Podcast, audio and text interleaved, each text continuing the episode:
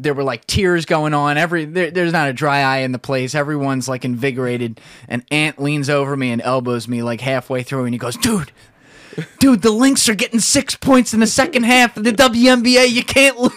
I'll tell you what, I love the WNBA. Call me degenerate, but women's basketball is pretty much cut and clear. A lot of more, you know, I I have way better numbers betting the W- WNBA than I do the NFL.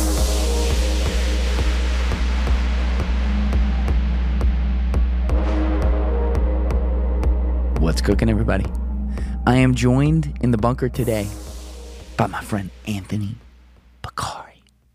Ant is one of the funniest people I've ever met in my life, and thoroughly enjoyed having him in here. We had a nice conversation that wasn't just laughs, by the way. We had a lot of good, serious conversations in here for long periods of time as well. So I really, really appreciated this one.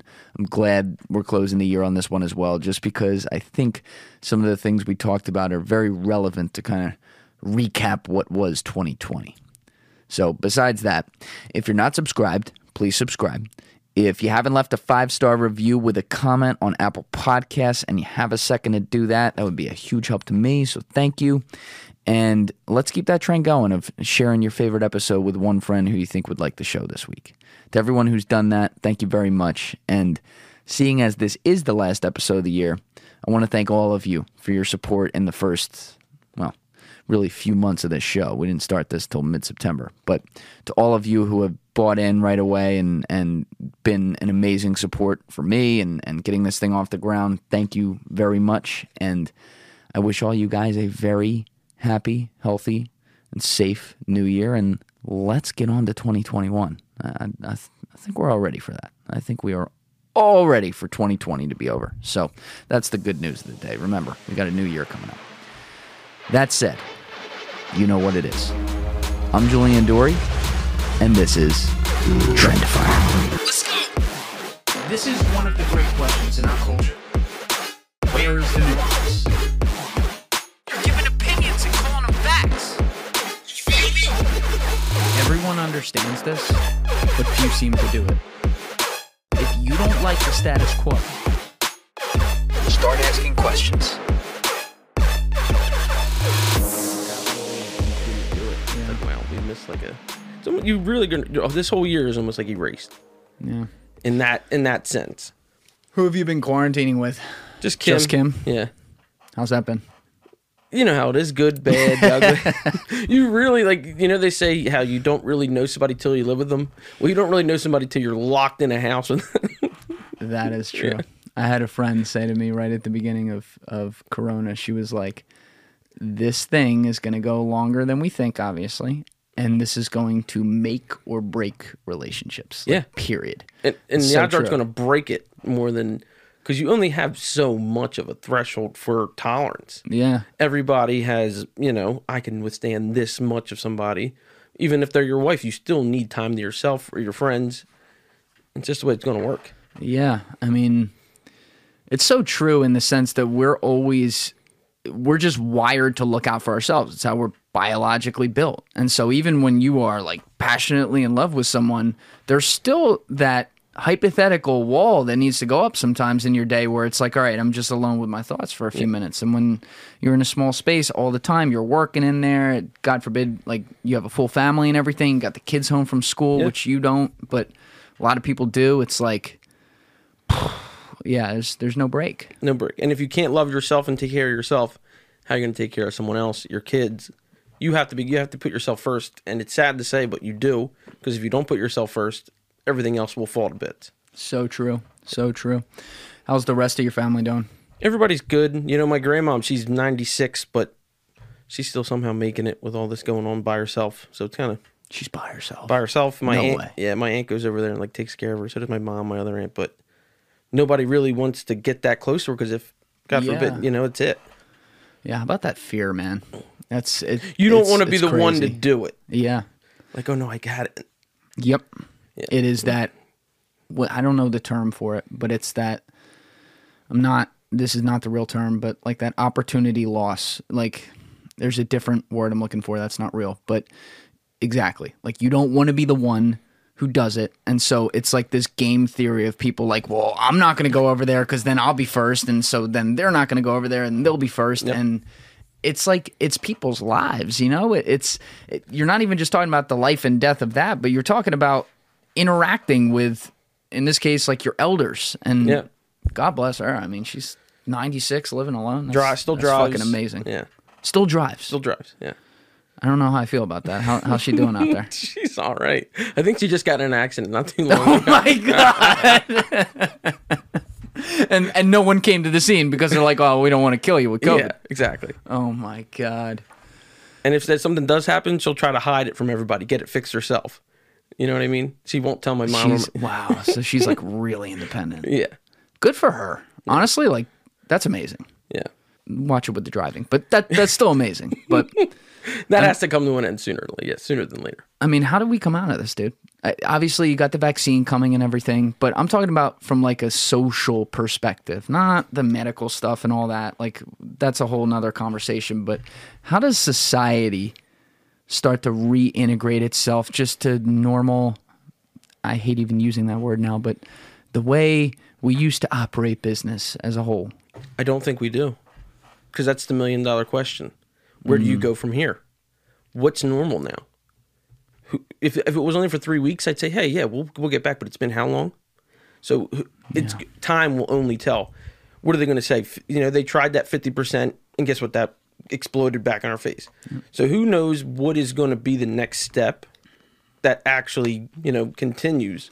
But uh, I have no idea to be honest. You think we got to be wearing masks a year from now? Yeah, I think you're wearing masks five years from now to go in public. Come on. It's, I do. Come on. If you've seen, you know how in China you'll see people always wearing masks. e, That's a but that's also like a cultural thing It and is. it's when they feel like they're getting They're- if- sick. yeah, if I'm sick, I wear a mask. Well, I don't know. I, I don't know if stores are going to. It's all about the bottom line. Everything's about the bottom line. And if the store wants, you know, if there's rules put in place where hey, you have to come into the store with a mask, you're going to go into that store with a mask. You're going to say, hey, I'm not going into that store. I, I don't. That, that's my guess. Oh my god, that's like a whole nother frontier too. Like people deciding like, oh, they're maskless. Oh, they're maskless. That's what I mean. Yeah. And you you already have that with states. I mean, fucking Florida right now.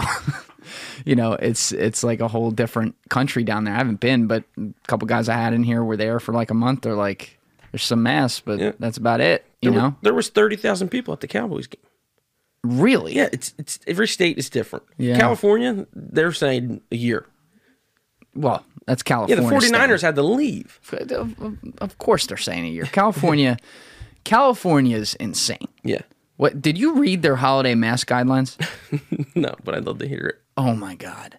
I had this I had Horo in here like a month and a half ago before, you know, long before Thanksgiving or t- whatever it was, 2 months ago.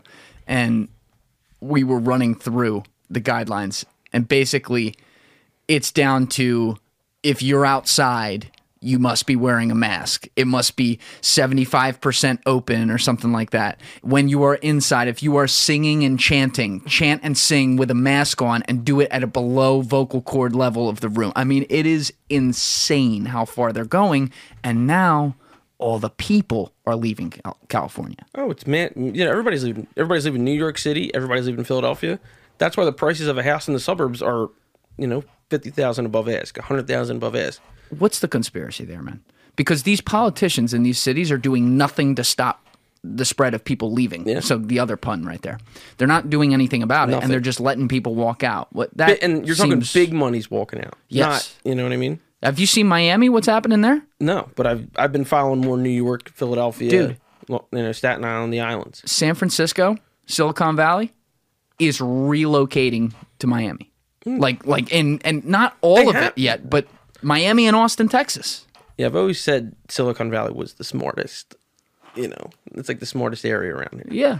They are the cutting edge, and I can see them doing that. Moving to a state where, guess what, money talks, everything else walks.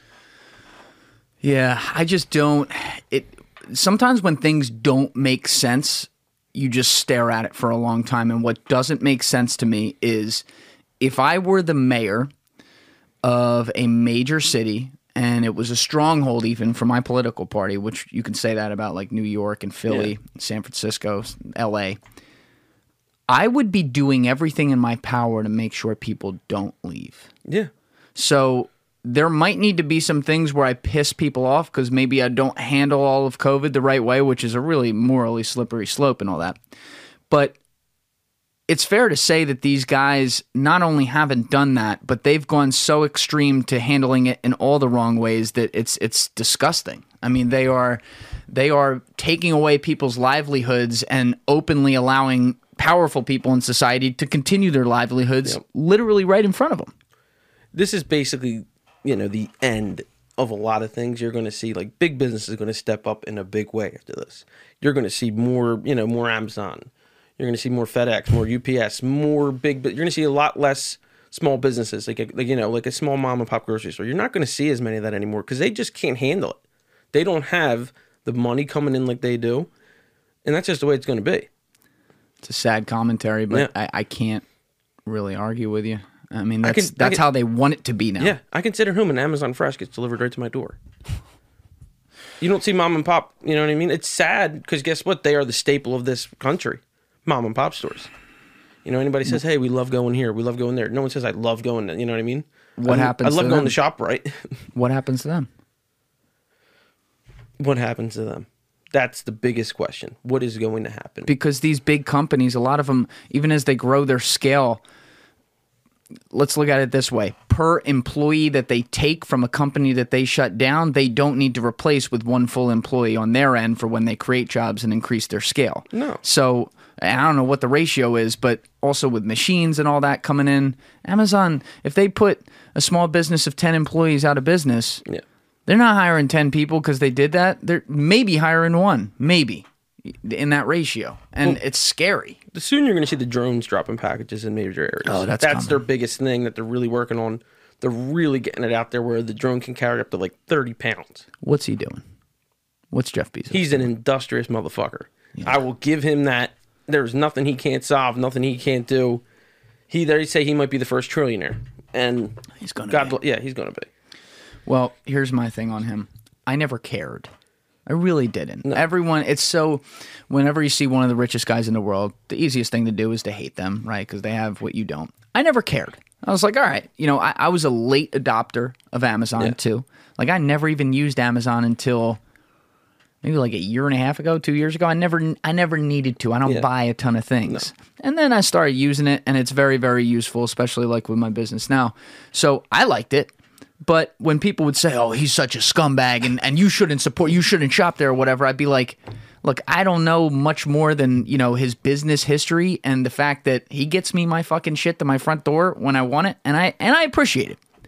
But I gotta say, the last three months I've had a lot of people in, in my ears and one person in particularly a lot just going through and asking questions about things that Jeff Bezos does and it's not even putting on a conspiracy hat at all it's it's just saying like let's look at the actions and let's ask our questions does this look normal and the fact of the matter is one of the early questions that really made me go ooh was somebody said to me, "Why why does Jeff Bezos need to buy the Washington Post?" And then plaster it on all of his electronic objects that he sells, be it the Alexa, be it the Kindle, whatever. Why does he need to do that? Why does he need to buy a newspaper? Which, even when newspapers were profitable, and they're not, the Washington Post was losing money. The size of that business compared to him deploying the same financial resources somewhere else in his own business, from a profitability standpoint, not even close. No, So what? Why is he doing that? And then they're like, why is he poking around at buying CNN and stuff? And I try to stay above like this whole mainstream media crap because you basically just get left or right echo chambers. But you have those echo chambers, and he's, I guess, buying into the left side on this one. But is he even left? Like, wh- what is he? he's whatever makes sense for his pockets. Yeah, that's my question. Yeah. Like, do you think that at all? Because obviously, you, He wants to you get buy his him too. agenda. He wants to get his agenda out there. And what's a better way to get your agenda? What's a better way to get your stance out there than owning that? What's his agenda? How can I make more money? Yeah. That's it.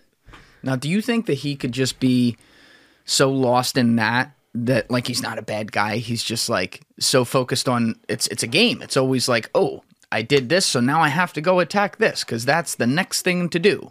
Or do you think he's like, nah, I want to take over the fucking world. Get out of my way. That's a good question. The dude started selling books. Yeah. Then he started selling washer machines. like, if you would have told me people are buying books online and that turned into like a, you know how big of a company is, I would have said, yeah, right. Who the hell's buying a book online? But the dude did it.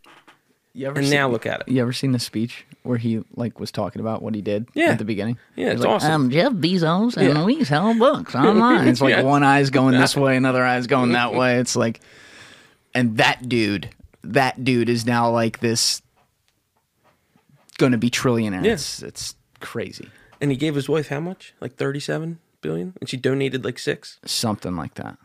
Didn't even affect him. She does no, she has no attention No. either. That's very interesting. Yeah, to very me. weird. She became like the richest lady in the in the states overnight. She's And sh- nothing. She's more of a ghost than Lorene Powell, Yeah. who was Steve Jobs' wife. Exactly. But you know, Lorene Powell was a ghost when he was alive and everything. So, and it was a little bit of a different time. But this woman, like, she's never Mackenzie. That's her name, right? Mackenzie Bezos. Yeah, Mackenzie Bezos. Yeah. She's never done an interview on record. And she was technically, I I don't even think technically is the word. I think she literally was one of the early founder Yes. employees of Amazon. That's I why mean, she got so much. And she's smart as shit. She was too. there from the jump street. Yeah. Yeah. That's sketchy. Yeah. W- why not? That's the question. Why not? And she does so much philanthropy. Like she donates money. She gives so much. What is she hiding? Why is she not, you know, keeping keeping her face in the spotlight? And maybe she's not. Uh, Yeah. That, that that's the other thing. Like we always have to look at this both ways. Maybe she's just a normal woman who happens to now have 37 billion and she's like I have no idea what to do with this shit. Where do I start? Yeah. Yeah. But you might not be. And then you talk about philanthropy. I mean, people talk about like Bill Gates all the time. Yeah, the Like, Gates Foundation. Yeah, now he's just a philanthropist. Yeah. Like eh, to me, especially when this is like your territory because he's been so focused on influenzas for so long, which Yeah. he's on record about. Like, let's Oh give him yeah, that. he's been preaching this since like Years. Oh wait, like when Obama really got on the scene, they kind of teamed up, and they've been pushing that hard. yeah Yeah. So he's on record, so we'll give him that. But like leaving the board of Microsoft, I think he did it in February. Like the company he founded, you do it right before Corona. It just and and I know some of that could be coincidental, but then when you're out there telling everyone uh, acting like you're the medical expert on it. Yes, dude, you own a foundation. You know a lot about this. There's no doubt about it. Yeah. You are a coder. You're not a doctor. Mm. Th- th- leave that to them. Stay in your lane. Yeah, exactly. Like if people want to argue over what Fauci says or whatever, okay. All right, that's a different conversation. Like he's a doctor, so bring another doctor to argue with him. Fine. But like when it's Gates, it's just so I don't know. But the red lights go up and I'm like I I do not trust anything I'm hearing right now and I don't even know what I'm hearing. No, It's cra- it's crazy. I I think so much happens behind the scenes that it doesn't even matter what's said to the public. Yeah. It doesn't matter. And, You know, they it, it's already been written.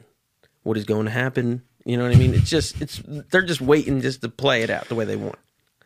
If ever anyone happened to end up in whatever room that is just by happenstance, wall. it's you. Yeah. you're ending up and they're like, oh, this this isn't this isn't the bookie convention. oh shit, I'm sorry. you don't need this room painted. Well, speaking of that, how's how has the bookie business been during this prolonged pandemic? No different than the stock market. No different than the housing market. People have nothing to do. So what are they going to do? Gamble. Now, what are they gambling on? Um, I've seen people gamble table tennis at three o'clock in the morning. I've seen people gamble the craziest things. E- e- you know, e gaming at two in the morning. People have nothing to do. Idle hands, idle minds. Terrible things are going to happen, and it's no different for anything else. When your clients want to go do this stuff and they want to go gamble on table tennis. Red flags are flying. But yeah, but do you have do they have to text you first and be No, like they have a limit, and whatever your limit is, play it out. now how close do you track the line are there even lines on table tennis? Oh yeah, I don't track them. Who the hell's tracking that? It's like table tennis in like Yugoslavia, something like. It's not in the states. It's way out there in Eastern Europe. But how? I mean, you're on the hook for it. You got to be able to balance the lines. No, I don't bounce Ah. any of the lines. They bounce all the lines. The, the yeah, Vegas does it. You just uh, you just apply the line and let them go from there. Got it. Yeah. So I assume a lot of that weird action was happening pretty quickly when Yeah. this started because all Soccer. sports shut down. Soccer was huge when it started. 'Cause Remember, soccer was going down in Europe, England before football, baseball, even KBO. People were gambling KBO. I was seeing like two thousand dollars a Oh, sports game. came yeah. back, you're saying. Remember Yeah. KBO and soccer were the first ones to light up. The Mm. KBO baseball league in South Korea. I was Okay. I was unaware of Yes. that. well, that was like one of the first, and people were betting the KBO like it was the MLB. Come on. People were betting the Premier League like I've never seen. It, it's just the way it goes. What was the what was the what's it called? The the time region on that? Like Um, twelve the hours? games would start around 5 a.m. Oh for the my KBO. God. So people would get up, bet them, go back to bed. what time is that in what time is that in Korea? That's like 9, 8, 9, you know, like 7 o'clock baseball game. It's 5 o'clock in the morning. My, that's my pretty good, that's what I'm guessing. Because if you're going to have a baseball game, it's going to be, you know, 6 o'clock, 7 o'clock your time, 5 in the morning here. Did you have any trouble collecting from people who didn't want to pay up because they lost table tennis or for the fucking KBO? No. You know, you know who has the money and who doesn't. so you those you know what I mean? It's n- someone who's gambling on table tennis isn't someone they're just a, it's it's a weird thing to say, but it's just the way it works. People if something's available to be gambled on, they're going to do it. That's just the way it's going to What is it in humans, like in us, that makes us need the action on things? Because it's so It's the true. unknown. Hmm. It's the unknown. Exactly. It's like remember you were 19 and you had a fake ID. You went to the bar. It was awesome. remember that. I You're got arrested. 21. Get, get, get away from it. I don't even want to go there. Yeah. It's it's doing something illegal. It's doing something unknown. It's that is the biggest draw. It's having something that you know. Can I win or can I lose? And you don't know. Yeah. And that's the draw.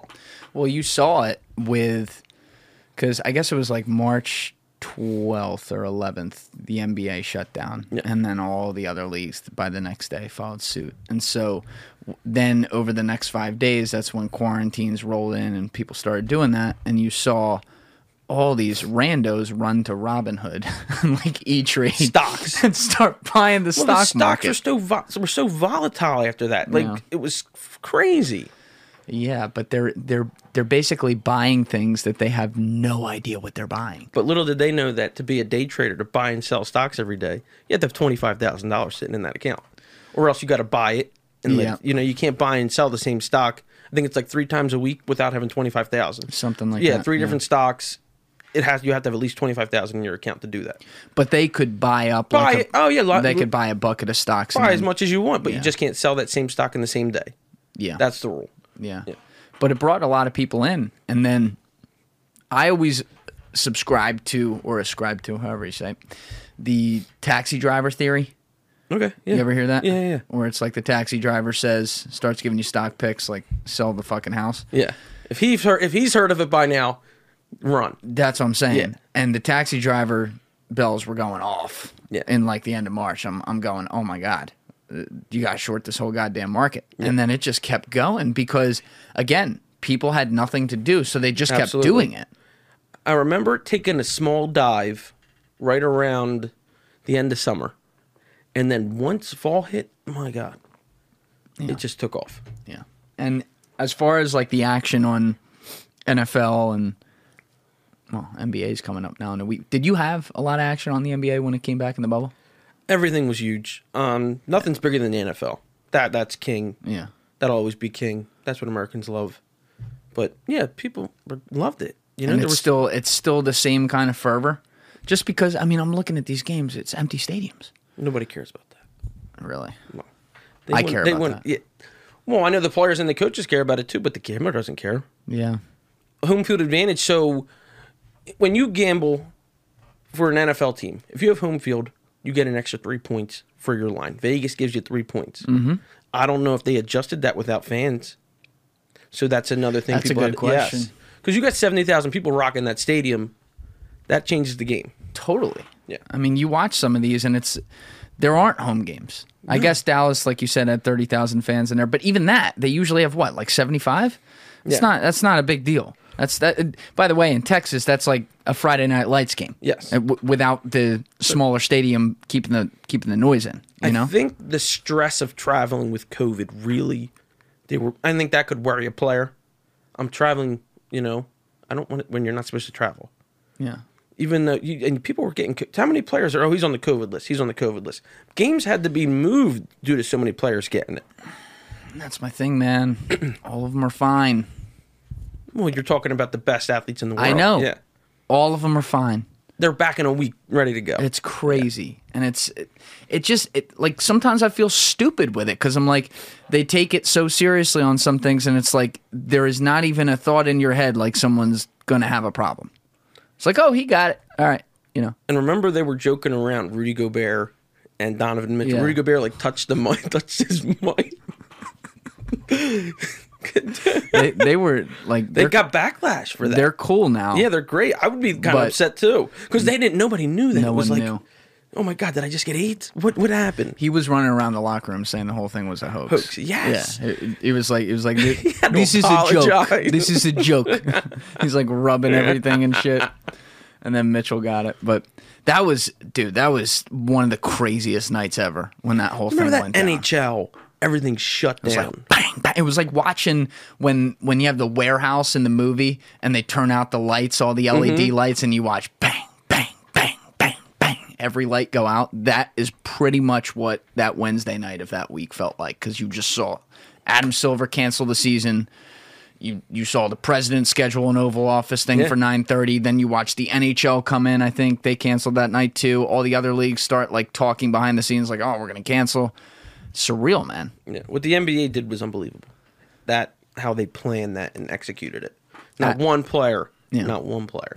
Adam Silver is, uh, in my lifetime of any league, he is the most impressive commissioner I have ever seen. Yeah. Then he's the most loved. Everybody loves him.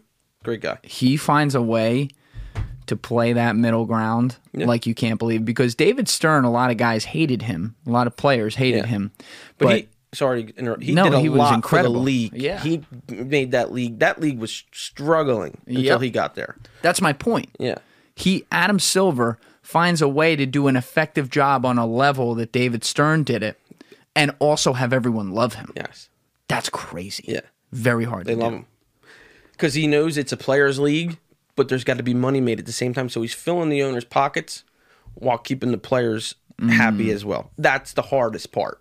And Stern came in, I mean, they were playing it was like 1984. They were playing NBA games on tape delay like 2 2 days later. Yeah, And he had Magic and Bird in there, and he was like, "What the fuck, guys? Like, this, I, I think we can do something here." And he was such a good businessman, but he didn't. He recognized it like he completely worked for the owners, which is the job of the commissioner. You work, you are hired by the owners, and you work for the owners, and your job is to, like they say, all around, it's to make fucking money. money, and he took the game to China, and that's what started making the big bucks. They were already making big bucks, but that's what made it really grow to another level. You ever see what he said about that though? which uh, he's settled. He's been on. He's maybe been interviewed about like a hundred times about that. So which one? Back when they did it, No, I, mean, I, I you'd have to refresh my memory, but I saw this because he died like Yeah, not almost long like ago. the first of the year Yeah. this year, 2020. But he did an interview with the New York Times, like one of those written interviews where it's not Yeah. videoed, but they just give the transcript. I never get that. bold text, light yeah, text. yeah, It's like it's like just just put it put it on camera. Yeah. But anyway, I guess it was maybe like. 03 or 04 something like that i'll find it after the show and i'll put it in the show notes but he they wrote in the article and we asked this question to Stern about the league's relationship with China and he uncharacteristically let out a an ominous face or something like that and then he explained he said look my job is to make money for the owners and the Chinese market is enormous and they love the game over there and so obviously we want to bring the game to the people it, it solves two things but he said it does keep me up at night or something along those lines that that is a chicken that's going to come home to roost at some point because we are dealing with a country that is not free. We are dealing with a country that is at the control of their government, and everything we do is appeased through them. Absolutely. And now we're seeing that start to happen. Yeah, they shut their country down in no time. if, if you were saw on the street, you were arrested. Yeah, I laugh, but it's Like, did you see the maps? Of, They don't like their th- their internet is so censored there. It's amazing. dude. They don't have Twitter. They have nothing. They don't have Facebook. they don't have Google. They don't have any of that. They have all the Chinese versions of it, and the government gets to see what it is. Abs- And if you get caught, like, tr- like you know, getting into that, oh my god, you're doing ten years in prison. Oh my God! Yeah, Yeah. Yeah, but they their government uses it because their their government after remember the whole Maury thing, Daryl Morey Yeah. with the Hong Kong. What he like- said, Yeah. yeah. he was like free. It's back beginning of October 2019 during the preseason. He said, "Fight for freedom, fight for Hong Kong," or something like that Yeah. on Twitter. And so the Chinese, that's what caused the whole rift because the Chinese government blew a gasket Yeah. oh my God, the NBA said this about Hong Kong. How dare they? Yeah. And he got all this backlash, but the Wall Street Journal did an amazing report that they brought out like, I don't know, two weeks later maybe. And no one paid attention to it. But they tracked all the troll accounts that came in on his tweets. and they were all, All China emanating bots, yeah. from China using a VPN to Yeah. get outside the wall of the country and basically repeating Chinese communist government propaganda. It's amazing because 20 years ago China was nothing, and they put they backed all their money into the internet, all their money into just the next level science and the internet and how that works. Look at them now. When when did you start noticing China was an issue? When everything I bought said made in China. I mean, that's kind of always been yeah, the case. it's always been the but case, but you know everything. Apple, everybody that is making major money in this country is making their products overseas in China. You'll see it's made in China, assembled in China. The iPhone, made in China, assembled in China. Just the way you know what I mean. They're paying people seventeen cents an hour, so they the, the shipping it back and forth is nothing because they're making it for pennies on the dollar. because they don't, you know, and You know, that's yeah, the that- government runs the country. Then they decide what's going to happen, and if they want to, you know, Amazon app, if they want those monster companies to come here, it's totally wrong. But guess what? It's the bottom line is what talks the loudest. It's the way it's always going to be, and it's never going to change. they use our free markets against us. Absolutely. Because if we come in and say you can't do that, now it's not a free market. Oh, I can't go where I get the best labor to be able to return value to my shareholders. And then they smash the American public by saying, "Do you want to pay three hundred times the amount of what you already pay for this?" Oh no, we don't. Okay then. Shh. Exactly, and that's that's the danger too, because like, and that's what you saw the problem with the NBA with China, because everyone got real, everyone got real fucking quiet Yeah. about China after that happened. You know, yeah, There's- Some of the owners, they all have ties overseas there. and regardless of because all the owners, not all of them, but a lot of them are predominantly donors of one of the two parties, regardless Absolutely. of party, man. And they'll- they're tied. Yeah, and th- then a lot of them will donate to both too, just to cover their ass. sometimes. Uh, like, yeah, yeah, yeah, Yeah. yeah, And I mean, that's the oldest trick in the book. Yeah.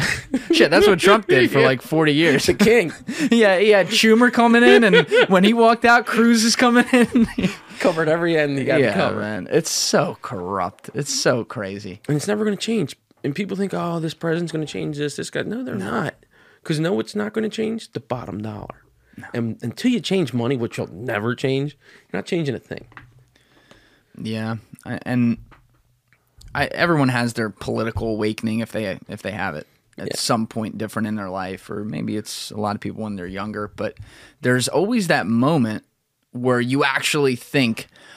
Oh, this is going to be the answer. This is going to be the one. this is Finally. it. we got him. We got it. And then, oh no, Yeah, no, it's not. they give you a check for six hundred bucks and expect you to be six hundred dollars, It's like dude. it's it is basically like here's a personal go fuck yourself. Here's six hundred bucks. Go buy go buy lunch for the week. The no show jobs were getting more than that per hour. Yeah. I mean it's Absolutely. it's like and I know people look at other countries and what they're doing for their people and can't argue with it. I mean Yeah. I don't have the numbers in front of me, but other countries were like paying out twelve hundred dollars stipends at some point. The danger is I'm not defending the government on this, but the danger becomes A, how much currency do you print? And B, how many things do you create that then you never get people off? And now the government, 10 years responsible. later, yes, and they're all more powerful. Those are the slippery slopes. Absolutely.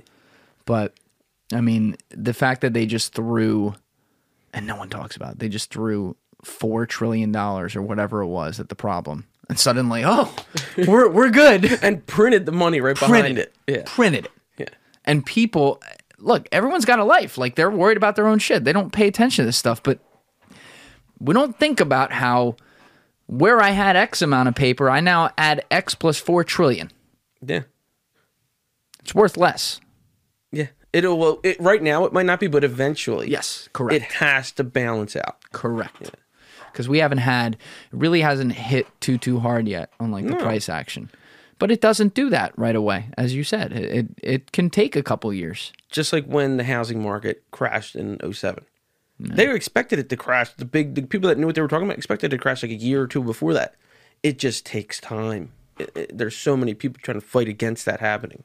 And your dad's always had a contracting business, right? For 35 years he's owned it. Right. So did he see anything there to be able to say, I see something wrong? here"? Absolutely. Like what? everybody was losing their house. Nobody was getting their houses painted. Nobody's getting work done.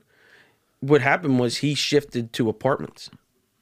Everybody's moving to apartments because they lost their houses. When was that? 07, 08, 09. He said they were really tricky. Uh, that's my, I know Yeah, that's what I'm saying. So, like, 07. Lost business, like, Yeah. you know, businesses that were around for 80 years, 100 years lost. It's just the way it goes.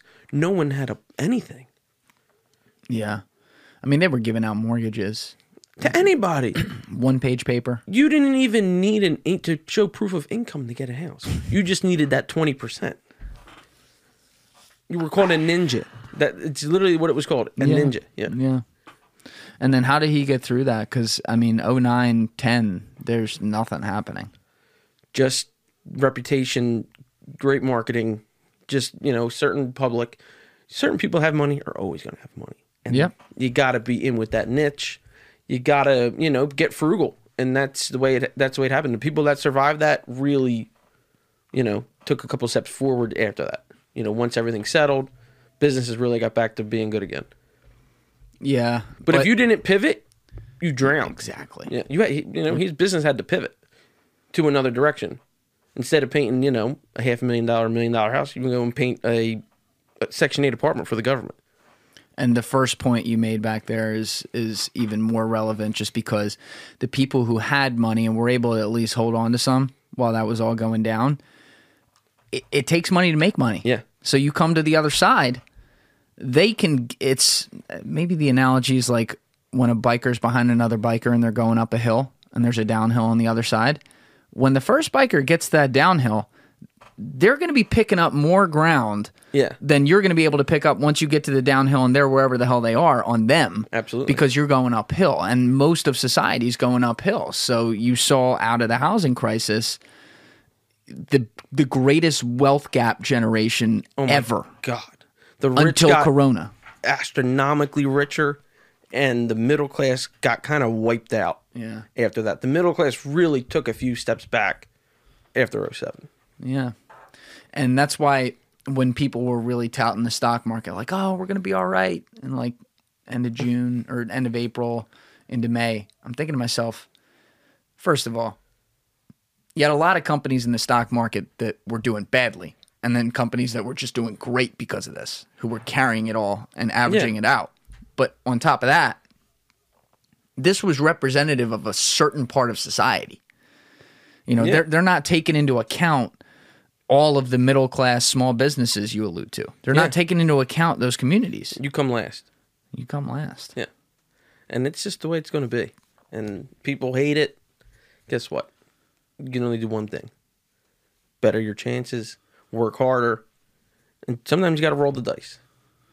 And that's the way it's going to be. Yeah, they got to become a client of yours. That's it. Yeah. Give it to me. How'd you build that book? How long have you I, had I it? really, I didn't build it. it. It was a good friend of mine's, and I would, you know, like a, I was a procurer of sorts. I knew people that wanted action. I would bring the action in and take a percentage, and then that's just the way it worked. And then eventually, just you know, build your way up.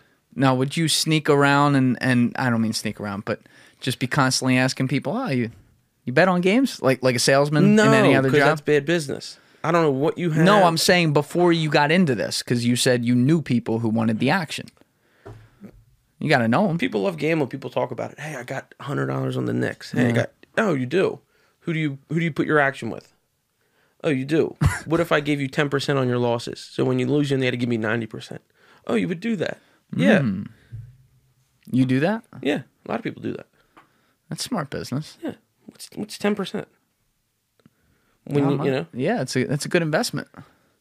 It's a good invest. I mean, up in North Jersey, you go like this, walk outside. I mean, there's a bookie walking Yeah. down, so Yeah. I never had to worry about it. But I also never, I've never been one to gamble on games. I love sports since I was a kid, but always was aware of it. I actually ran a sports book for like two days in high school. Didn't didn't go well. no, 'cause you got to get But, lucky. Yeah, I mean, like some of the ways, some of the creativity now that that people do this, it, it's it's pretty crazy. Just because it's so, like you said, it's always been around, but the internet really changed the speed and and volume at which people can do this. Say the say the Giants get a first down. You can get that live action right. Ooh, the Giants look pretty good. Let me get a live action line. Yeah. You can bet. There's no more. I got to get the bet in by one o'clock. You can get the bet in at one ten now, one fifteen. You know, there's no more. Yo, Jim, I, I, I want to get five hundred on the Yankees. There's no more of that. There's no more of that. No, and even if you don't have to put a debit card up and everything's cash, there's still no more of that because everything's done on a website. And what website do you use? There's a million different websites out there that are all overseas balanced.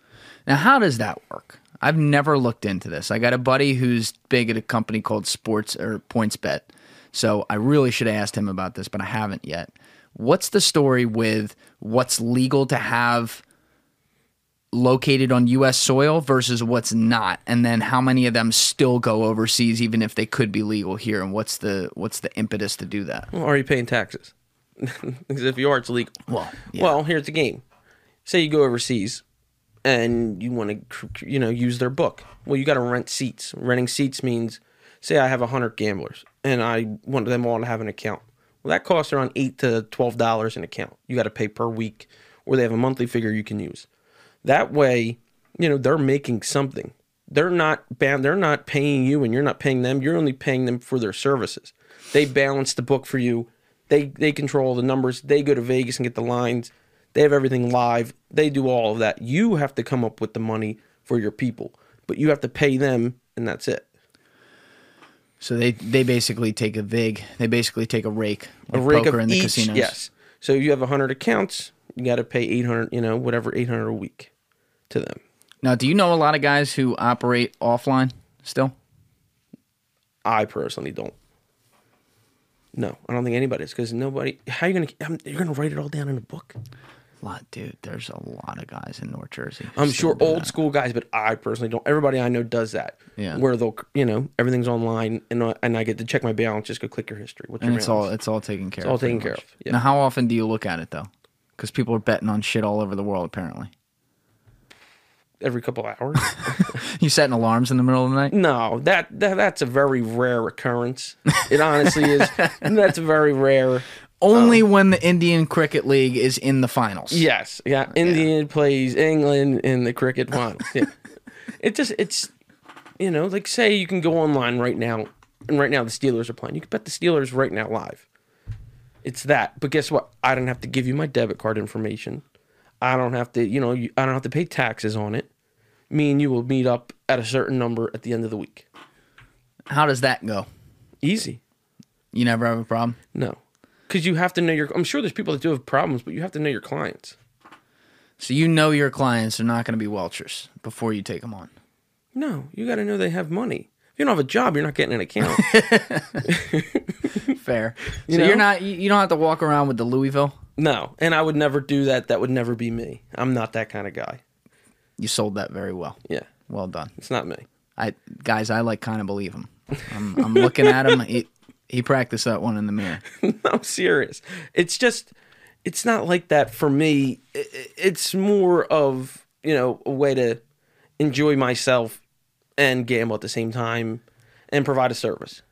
You're I would- providing a service. You're dedicated. I, Yeah. I will give you. You are you're on the ball all the time. I will never forget sitting at a wedding of which I will not name what wedding it was, and there's a speech going on. I, I don't remember who it was. Maybe it was like the man of honor given given gi- given the uh, the speech for for the groom and something like that. But there were like tears going on. Every there, there's not a dry eye in the place. Everyone's like invigorated. And Ant leans over me and elbows me like halfway through, and he goes, "Dude." Dude, the Lynx are getting six points in the second half of the WNBA. You can't lose. I'll tell you what, I love the WNBA. Call me degenerate, but women's basketball is pretty much cut and clear. A lot of more, you know, I I have way better numbers betting the W- WNBA than I do the NFL. Why is that? Because they're the bookies are lazy on it. No, it's The- not the even no, odds Vegas. makers? Yeah, Vegas is great. It's guess what? Some of them, some of them women are just better than the other women, and I don't know why it translates to that. But guess what? They they basically know who's going to win it all at the end before the year starts. Now, do you think that guys like you are going to be gone in five, ten years? No, it's never going to be gone. Never. People love doing something illegal. No, not because of that. I agree. It's a huge space. The space is only growing. Mm-hmm. Yeah.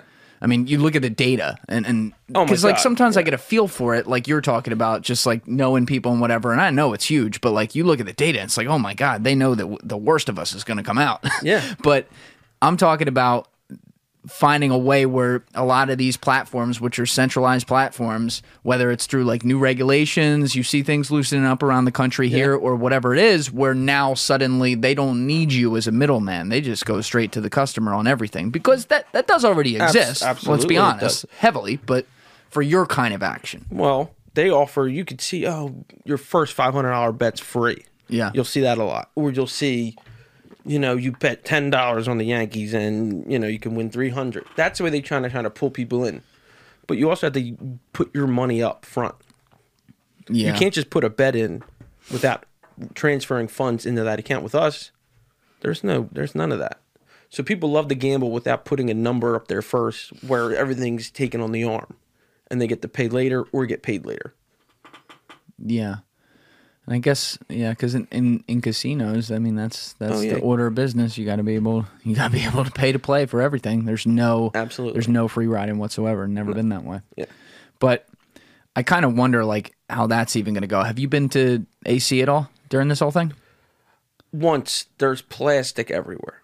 Like if you like say how this is a round table, there is plastic dividing every section where a player, a player would play, and in front of the dealer. At every single table. Every single Are there parts of the casino that's closed down? Yeah, there's uh, yeah, there's a lot of it that's closed down. There's like no more smoking. There's so many rules. It's amazing. Where'd you go? uh, we I walked through uh, the Hard Rock, and I was like, "Oh my god!" Dude, I was in the Hard Rock. I was in the Hard Rock a bunch right before Corona, but we were in there for a bachelor party, like four or five weeks before Corona. Yeah. and it's crazy. Like now that was a long time ago, and it's crazy to me because I'm picturing everything that happened there and how open it was, and now it's almost like when you when you get grounded into believing something over time and it just keeps on getting more and more strict Yeah, you get very hopeful about things that are just slightly less strict versus oh my god not that long ago we were allowed to do this like we were all the way over here yeah. it's it's crazy and and, and i wonder if anyone's going to be able to rip off the band-aid with that so i mean you're you're really down on it you're saying well, Who's first? Who's first is my question. Who was going to say, "You know what? I'm taking this shot." You're either going to fall on your face or you're going to come out swinging and win. There's no in between. that's what i mean And the government is that's the biggest thing. It's up to the government. It's not up to you. It's not up to Wawa. It's up to them. What they say goes. that's and that's the problem 'Cause How do it- you enforce it too? what do you mean Huh, say if I say if the store says not coming with a mask, how do you enforce it? And the government says this, you know, you you know, if the government says no more masks, but the, the store says, oh, I want you to wear a mask. How do you enforce them to wear a mask? Is what I'm saying. i mean I, the obvious answer is people are going to call the cops but have you seen the videos of this like when this happens Crazy people go nuts. these cops i feel i feel bad for them because they're That's the worst job in America Oh right my now. Is being a God. cop. think about it and and i'm i'm generalizing right now this is a huge generalization i'm about to make Yeah. but let's just do it for argument purposes based on videos we're seeing online you had all the protests in june Yeah. and throughout the summer and it's still kind of going in, in some ways but the heavy ones where it was in every city in june Yeah. and the sentiment was very angry at police because of some of the things that had happened this year. And there was a lot of generalization where they were saying all cops bad and, and defund this and, and whatever. And so there was all this tension.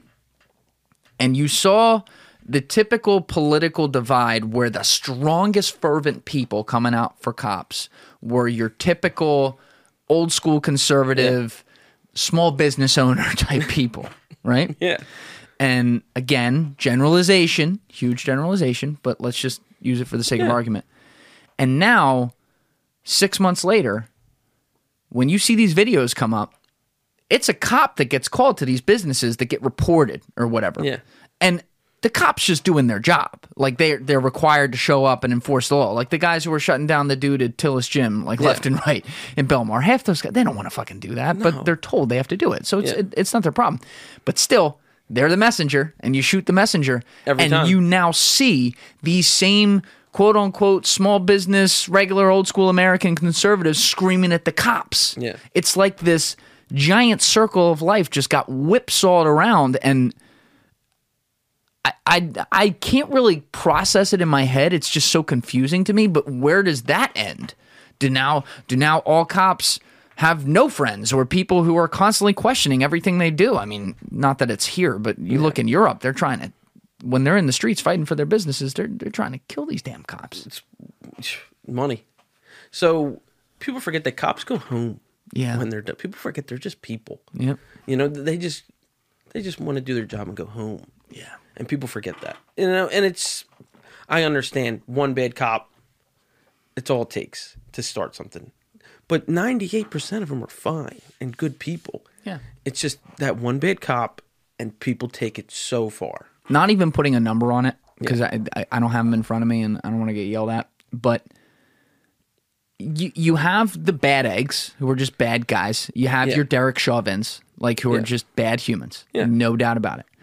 The other issue though, and this is something I, I talked to my neighbor about because he he was an ex cop, like undercover cop, whole nine in Yeah. Philly for like twenty years, like knows what's going on. Yeah. And he's just it, he's so conflicted because he loved that job and he loves so many of the guys he works with, but he also recognizes, especially working in a city, like there's some shit there. Oh, yeah. And he said one of the big problems is that you have guys who are inherently good, like you say, who just don't want to get involved when they see shit that they're like, oh, fuck that. And so then it gets enabled. And then when it all comes A out, brotherhood. yeah, You don't tell on your brother. that's the see problem. him taking money, you telling him you're ostracized, you're done. If you Yeah. go and talk, yeah. you don't do that. That's that's the biggest problem. You ever see the movie Serpico?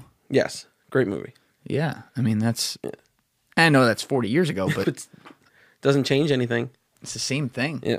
There was another one on on Netflix, like a documentary on a really dirty precinct in New York. What the hell was that Called called? like the four one five, yeah, something yeah, like yeah, that, like the in New York. Yeah, like the five They seven. were selling drugs. They, they were doing whatever it took. but that's what they said too. They're like, you get in. You, it would go so far that all the guys would get indoctrinated into Yeah. it, but then the few guys that didn't still didn't report because it was like, you do that, you're done. Done. You'll never be a cop again.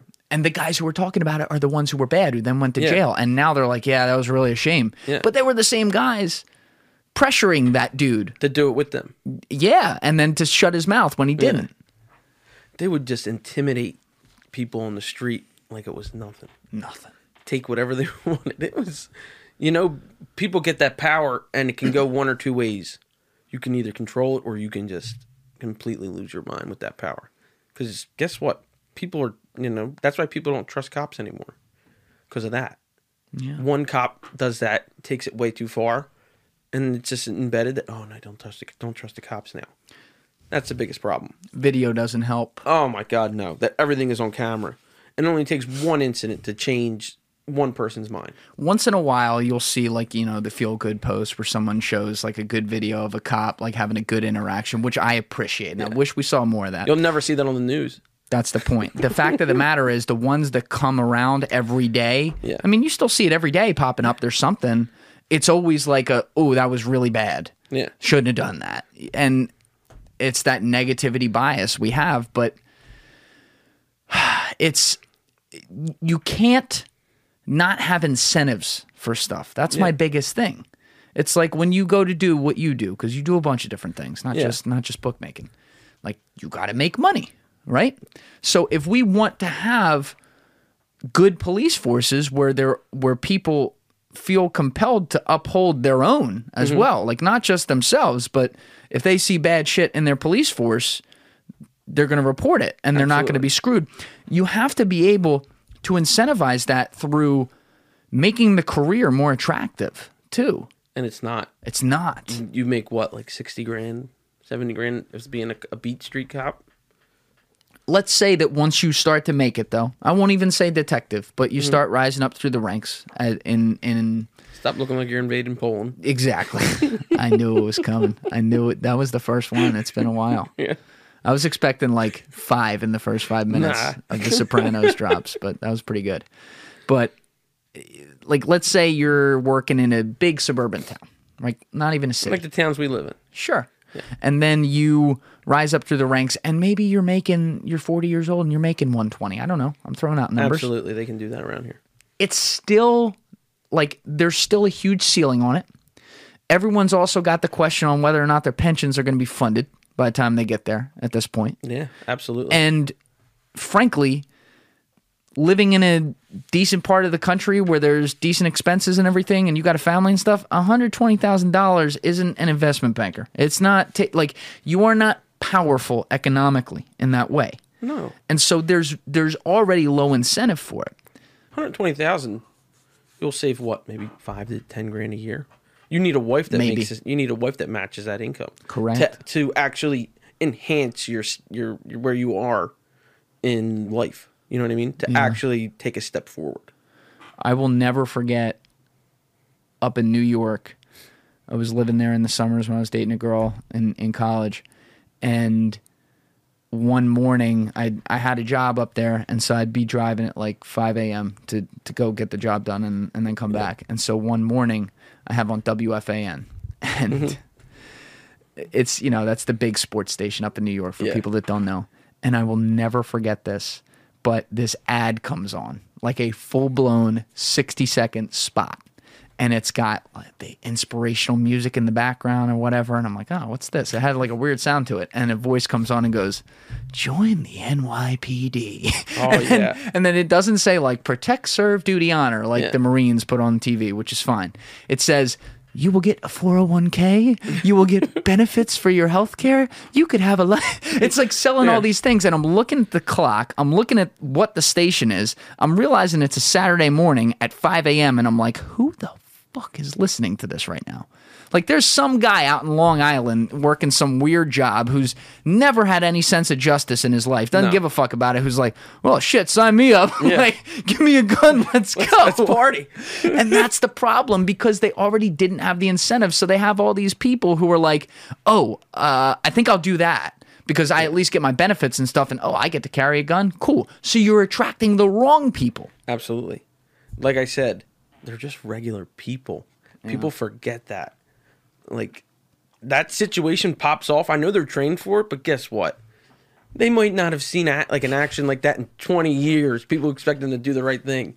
Someone pulls a gun on you. You're no different than me or you. People don't realize that. They're just regular guys or women And their training is so bad. so terrible because it's money. It costs money to train them, and you're not talking about training one or two people. You're talking about training your whole force, millions of dollars. They, and and when you bring that to your township or you bring that to your, ci- uh, God forbid, you got to train a city force. oh, yeah. No, them- they're gonna say no. but they want to defund the, the the same people who are pissed at this want to defund the police. And let me Yeah. take the other side of that side as well.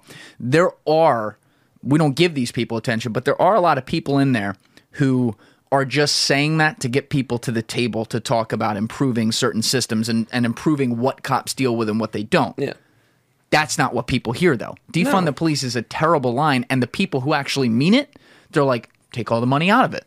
Well, what the fuck is that going to do? That's just going to make it way worse. Yeah, it's it's not, not gonna fix one thing. going to fix one thing. If anything, you, you know they gotta take some of the hats away from the cops. Cops have to wear less hats. Yes. You know, like a fireman, he just puts fires out. Yeah. A cop, oh my God, he's got to be a social worker. He- Yes. You know, he's got to be a, a fighter some days. He's got to do so much. and it's just not fair. Yeah. I had Terrence Jones in here to talk about that and, and go through like when when some Yeah. people that he even associates with will say defund the police and he's like, Well and I didn't agree with everything he said, but he made a lot of great points and he was he was saying basically there's certain things like especially around mental health, it's like why even put that on the cops? Why make them deal with that? If we have people who are psychologically trained to do it and we can keep the environment somewhat safe, let's do it.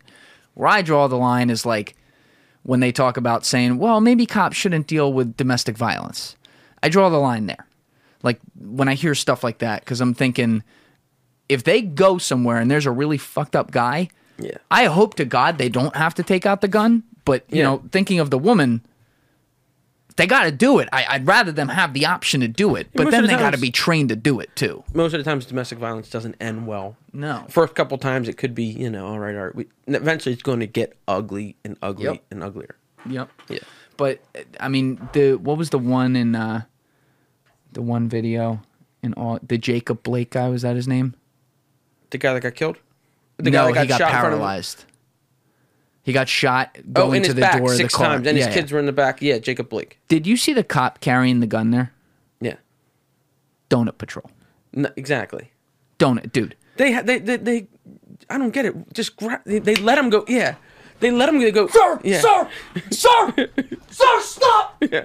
stop, sir, stop. Don't go in your car. Like like his arms are literally like locked in like this. Yeah. I felt who's who's the cop in uh in Die Hard who's like literally eating the donut in the car? Yeah. Who shoots the guy at the end and he's shooting him like this. Yeah. And you're like supposed to believe that that's That that's guy how it's killed done. him, yeah. Like it's just sometimes you watch it and you're like, "Oh no." Like obviously it's tragic every time, but you you know what's happening before you even see the video and you're just like, "Oh no." Like he doesn't. Oh no. Not no, ready no. for this. No. he got his card No. pulled. He was not ready. Yeah. And and then, you know, sometimes it's cut and dry. Cut and dry. Yeah, And the Shaw Vin one wasn't a gun, but there was I mean, you know, on his neck, like Yeah, yeah, that that one was just horrific, humane wise. But then when you see these guys with guns, I've seen the ones where like the guy's running away and they shoot him in the back, a- and Mm. it's like, what are you doing? what are you doing? What are you doing? What are you, just let him run. It's- Okay, we'll get. I'll get in my car and I'll come get you.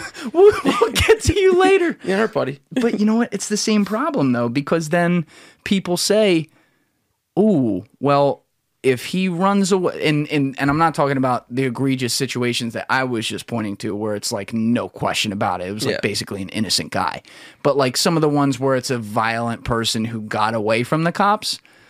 If it's in the heat of the moment and he got away and he's a danger to society, I, I get it because if they don't take action and then he runs and commits crimes or Yeah. like crashes into a tree and and takes another car with him and kills a couple people it's it's it's the city getting sued Yes. and other lives getting lost that's why each cop has to know each situation is different. yeah There ha- and you have to be able to understand. Hey, this guy might not do. You know what I mean? But you need to be ready to act at any time, and that's the problem. They're not ready.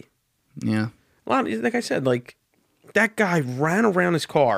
They let him go into his car, reach around for things, and then they shoot him in the back.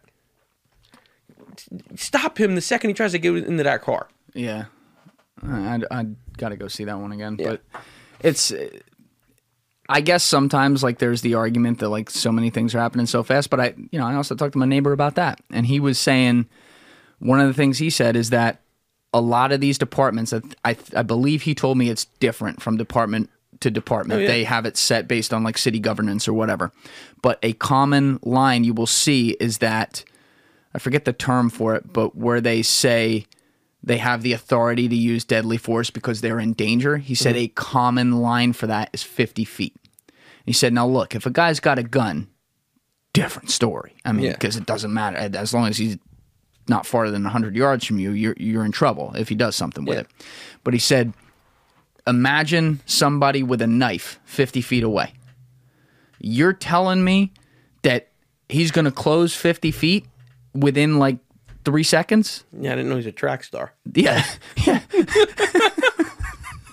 Not happening. Yeah, come He on. said they use that as like a, oh, he's 50 feet, let's go. And they just go straight to it. And he goes, I want to get that out of police forces because they're basically they're basically going into the situation saying, I got the crutch. No Yeah. problem. I can use it. He's like, now five feet, different story.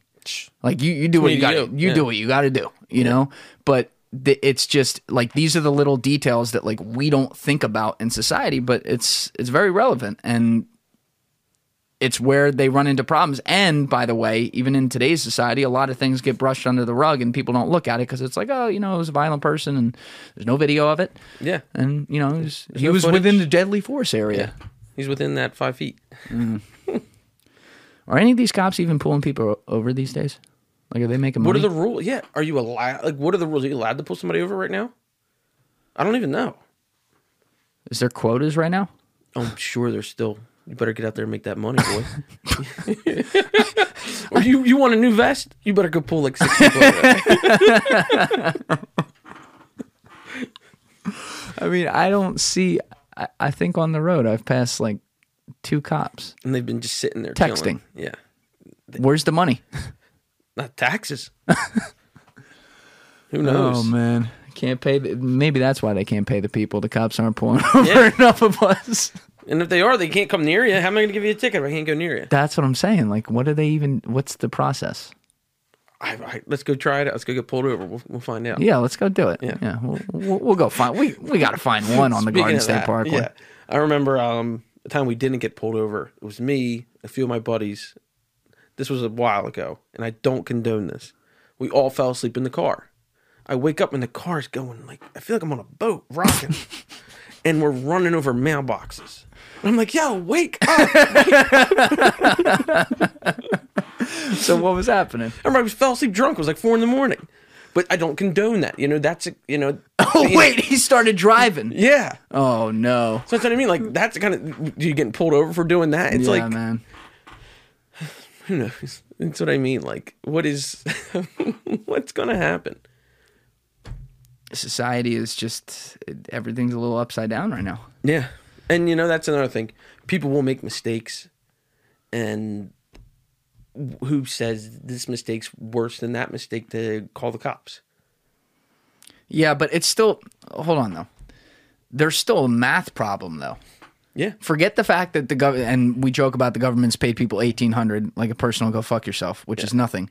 But they've had to print four trillion dollars just to get shit like that happening. And you have people staying home more than on average. You have people driving less than on average, obviously, this year. You are not therefore collecting the same number of tolls and day to day taxes. The cops are obviously pulling over less people. Where do you get the money? the money is not coming in, so it doesn't make sense that things are going up. You know, the stock market is going through the roof. Uh, the housing market's going through the roof. But where are people? You know, every, they're saying all these jobs are going on. You know, but, but where's the money coming from? the PPP loans are done. Like Yeah. people have burned through that. So it's, It's over. yeah, absolutely.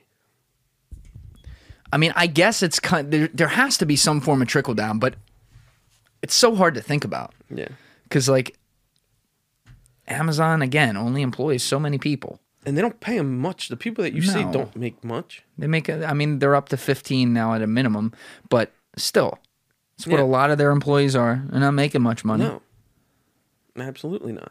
And there's so many of them. And you really think we're wearing masks five years from now? Well, what's going to change that? Because isn't in England right now coronavirus like mutated and the Oh, God. vaccine doesn't work? That was only the news. I remember reading that yesterday. So there you go. Like, and at then- some point, I'm I'm telling you this. and herd immunity, no one's ever going to allow that to happen. That, but That might be the only way, but no one's allow ever, to happen is one way to put it. Yeah. But the other way to put it is how where is the line for people? This is something I think about a lot. Yeah, Everyone's got a line.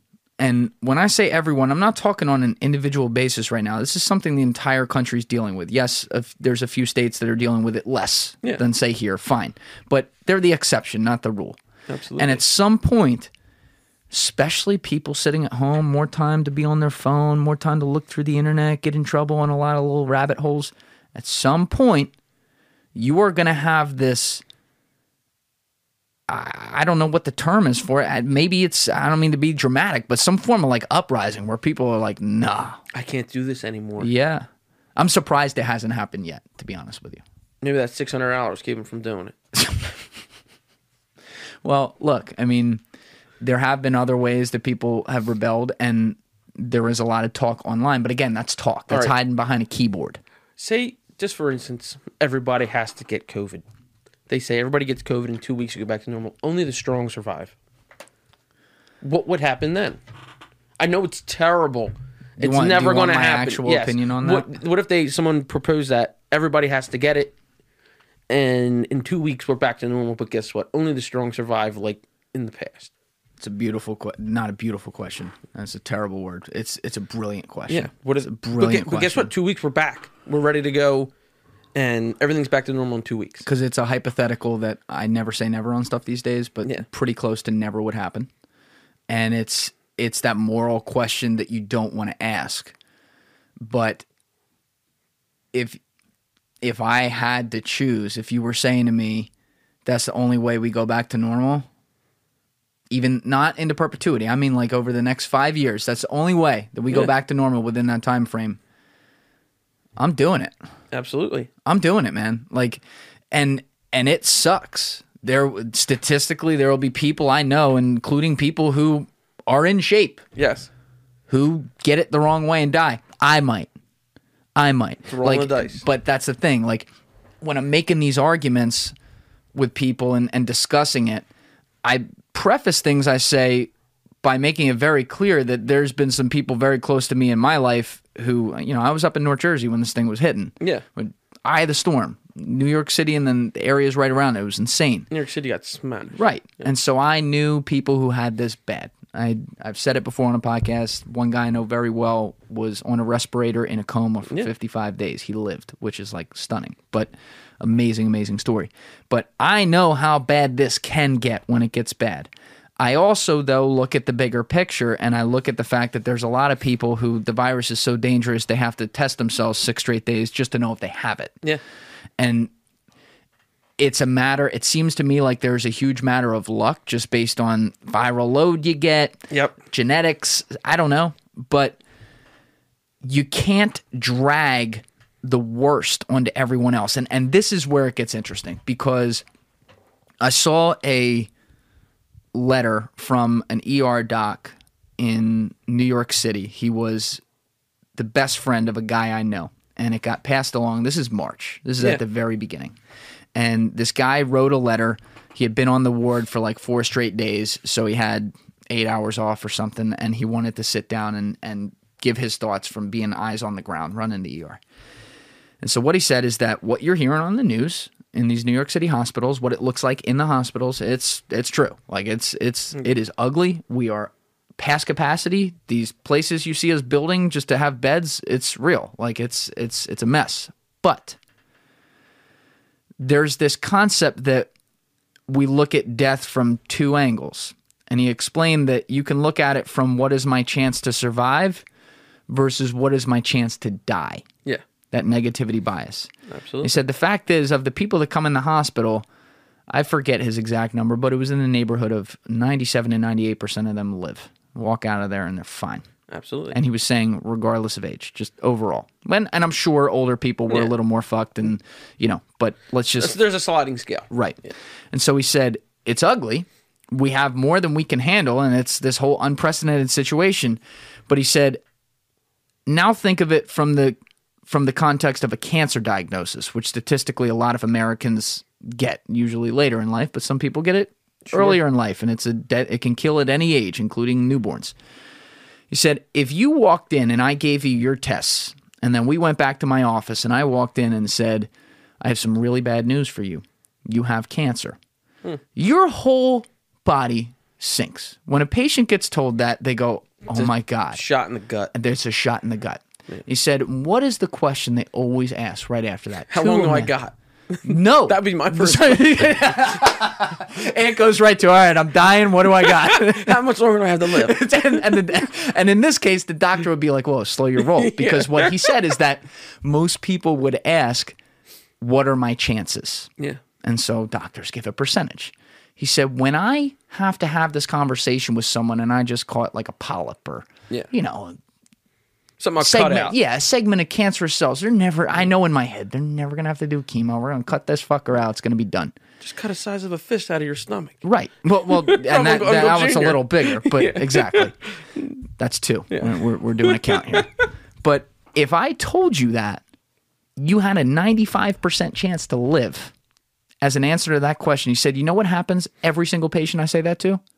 Their mood just swung completely the other way. 95%. They jump up. They're like, oh, fuck, let's get on the table. Let's go, baby. I'm ready. Oh, I'm good. I'm good. Let's- 95%. I got this. I'm good. Because they see the positive Yeah. They don't now see if that i 5%. look at, he he said if i look at someone like that and cancer's so common that like people are used to hearing the worst right if i look at them and say you have a 5% chance to die would they answer it the same way or would they No. be thinking ooh because you use the word die. and so he was How the- you word thing. yes the point of this doctor's letter Whoa, was die? I can die.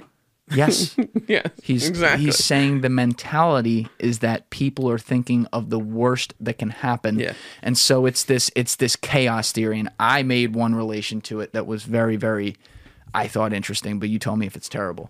You remember The Dark Knight with the movie? yeah. Which one? There was like three of them, but the first one, The, second the one with the Joker, the second one. So with Heath Ledger. Okay. When Harvey Dent's in the hospital with his face blown off, He's pissed. right. Joker goes in there and he flips him to become bad. Yeah. And if you remember They that flipped the s- coin. yes.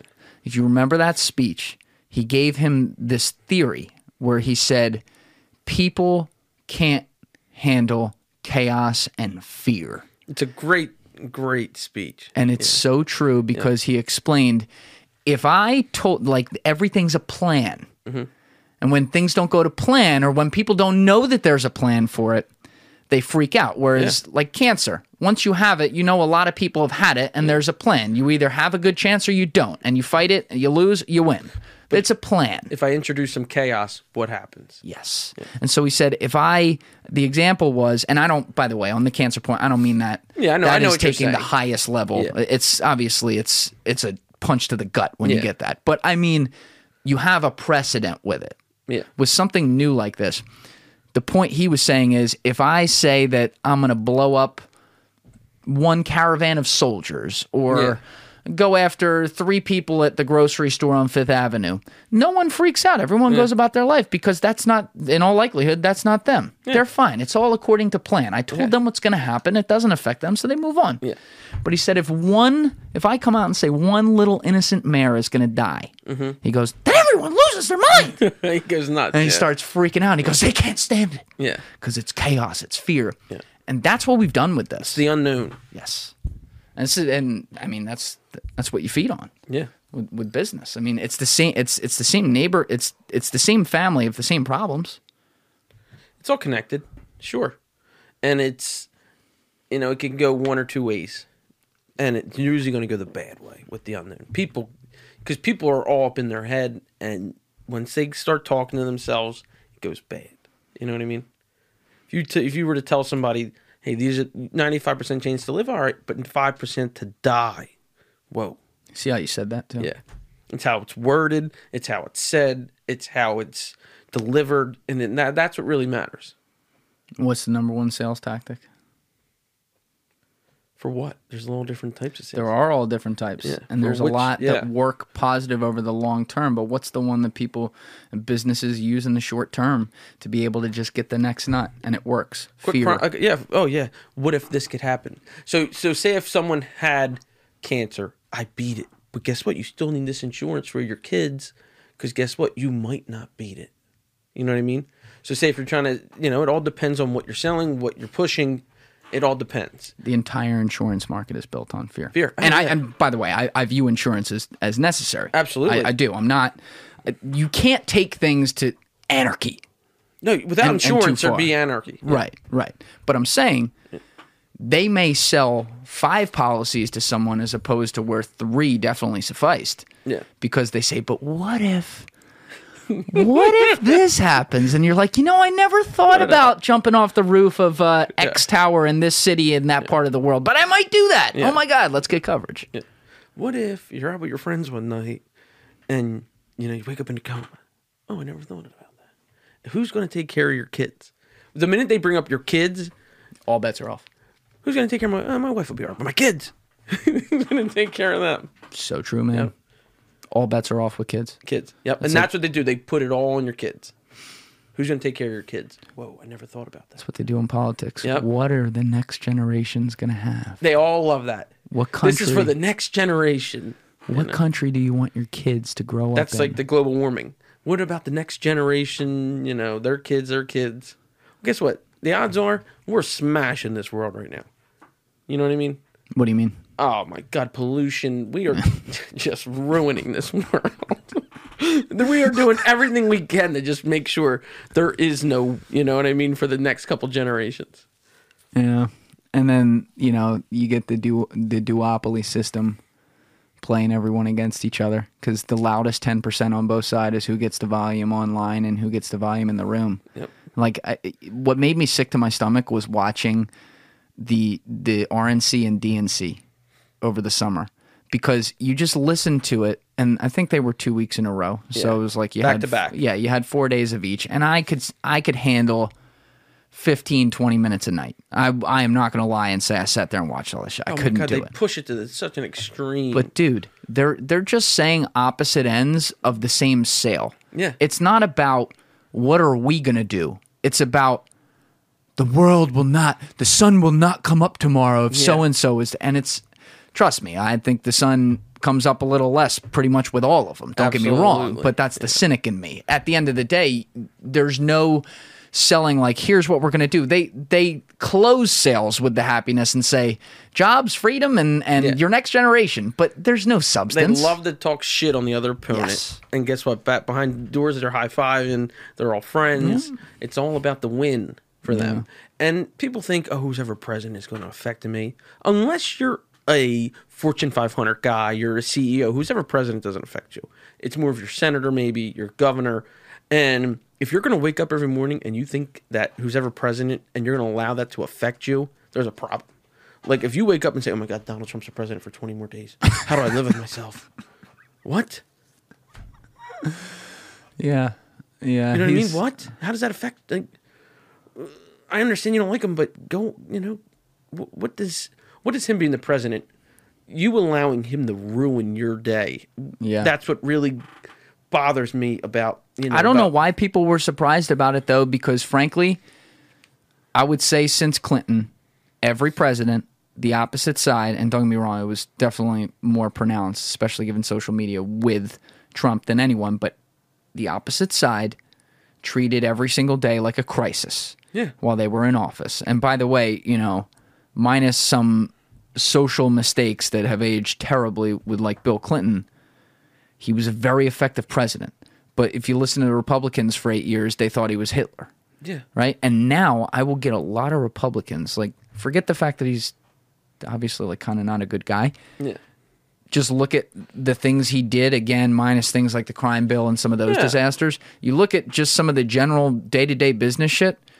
There are a lot of Republicans I'll talk to now who'll be like, yeah, you know, Clinton, you know, Clinton did good by the country. yeah, yeah. He was, he was like a really effective. They'll, they'll say, they'll often say he was a very effective president. And back then, they're like, literally, it's Nazi Germany. Like, like we're we're all done. Well, I'm moving. yeah, but I don't know why the Trump, like the entire MAGA train was so shocked at all the stuff coming at Trump. And don't get me wrong, it was uh, it was way over the top, and I think the media is disgusting. But I mean, not that the right wing controls the media like the left wing at all. But did you see the eight years of Obama and the things they said about him? They ripped him. I mean- he wasn't an American. He wasn't His born mother's here. a liar. Yeah. He wants to Each go blow side. up churches. Yeah, every- they literally were like, "Oh, he supports Bill Ayers." Like, the- it's like it's just like you've been saying. It's the ten percent on each side that have just lost their shit. you know. Yeah, and then it's at eighty percent. It just eh, wha- whatever. Yeah. And the same people who feed off that are the ones controlling, and I say that literally, controlling this whole pandemic. Yeah. I mean, th- th- that's the other thing. These people are marketers. Nobody better. Nobody better. Yeah.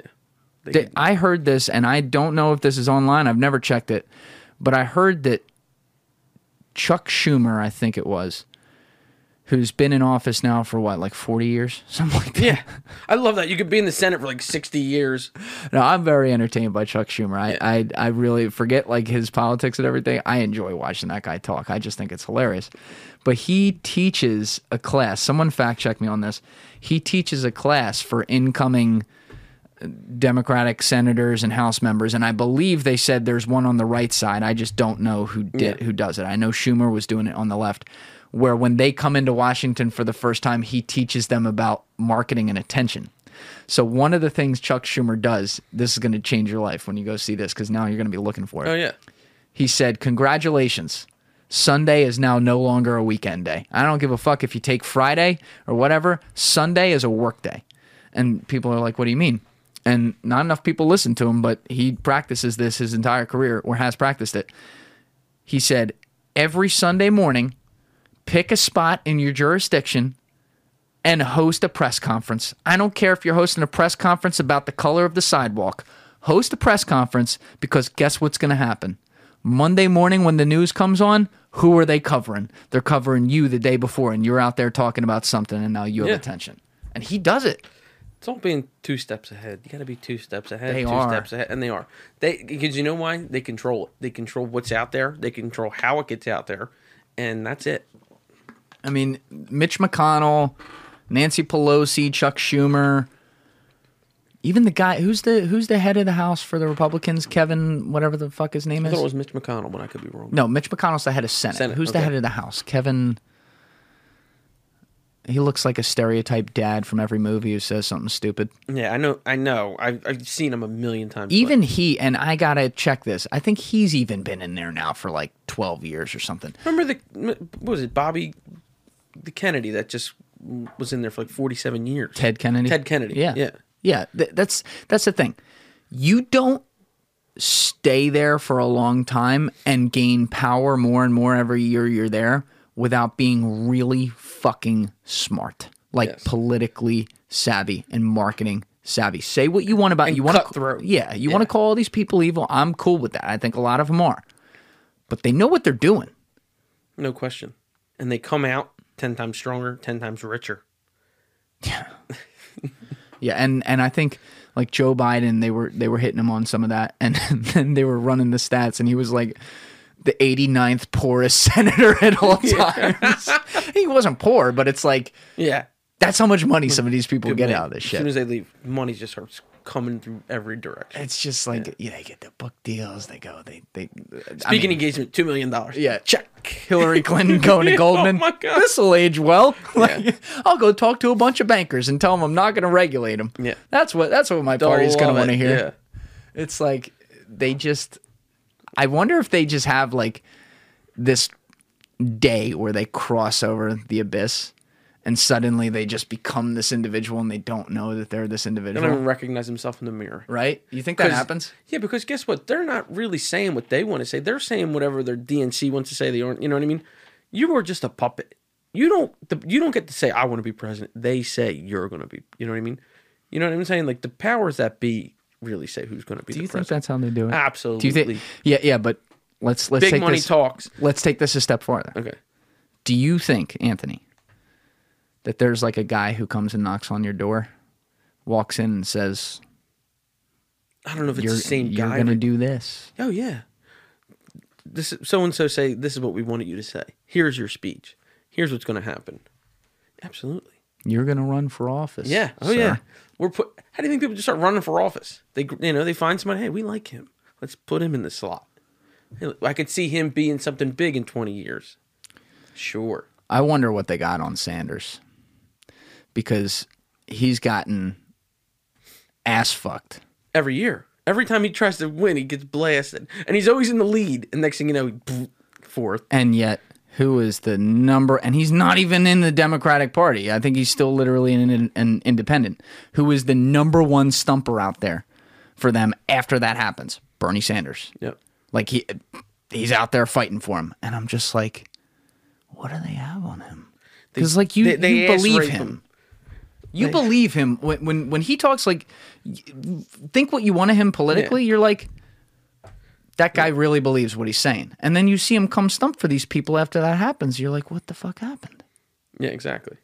And you pay me back with nonstop ass rape.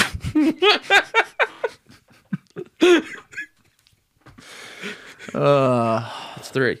That's three. yeah.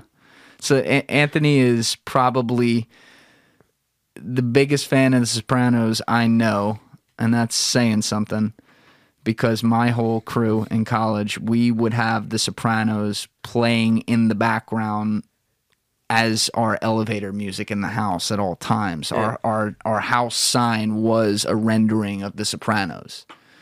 And so I always thought, oh, the biggest fans of this show have to be in here because we were all from Jersey and we'd all grown up watching it. But this dude, Yeah, I think I've seen it like 22 times. I think that's a low estimate, pal. No, I, I, I'm pretty sure that's. It's. Pretty, you've got to remember, it's 86 hours. It's 86 hours. Yeah. So that's uh, and that and that that you paid me back with nonstop ass rape was already. Remember when they found out that they were stealing his Amex? Oh, went yeah, yeah, nuts. yeah, yeah, yeah. It's such a timeless show. Yeah.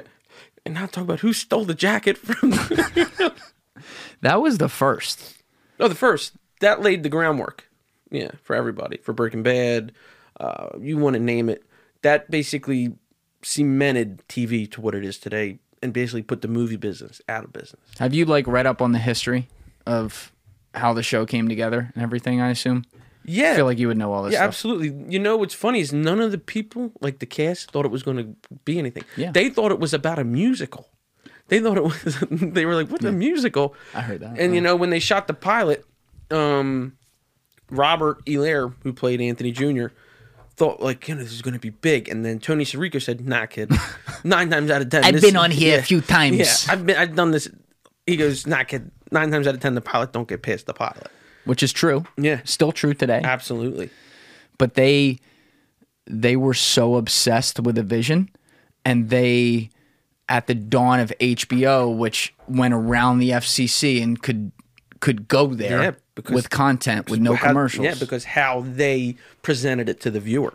yeah It was it was a first of many different things, and it, everybody piggybacked on them.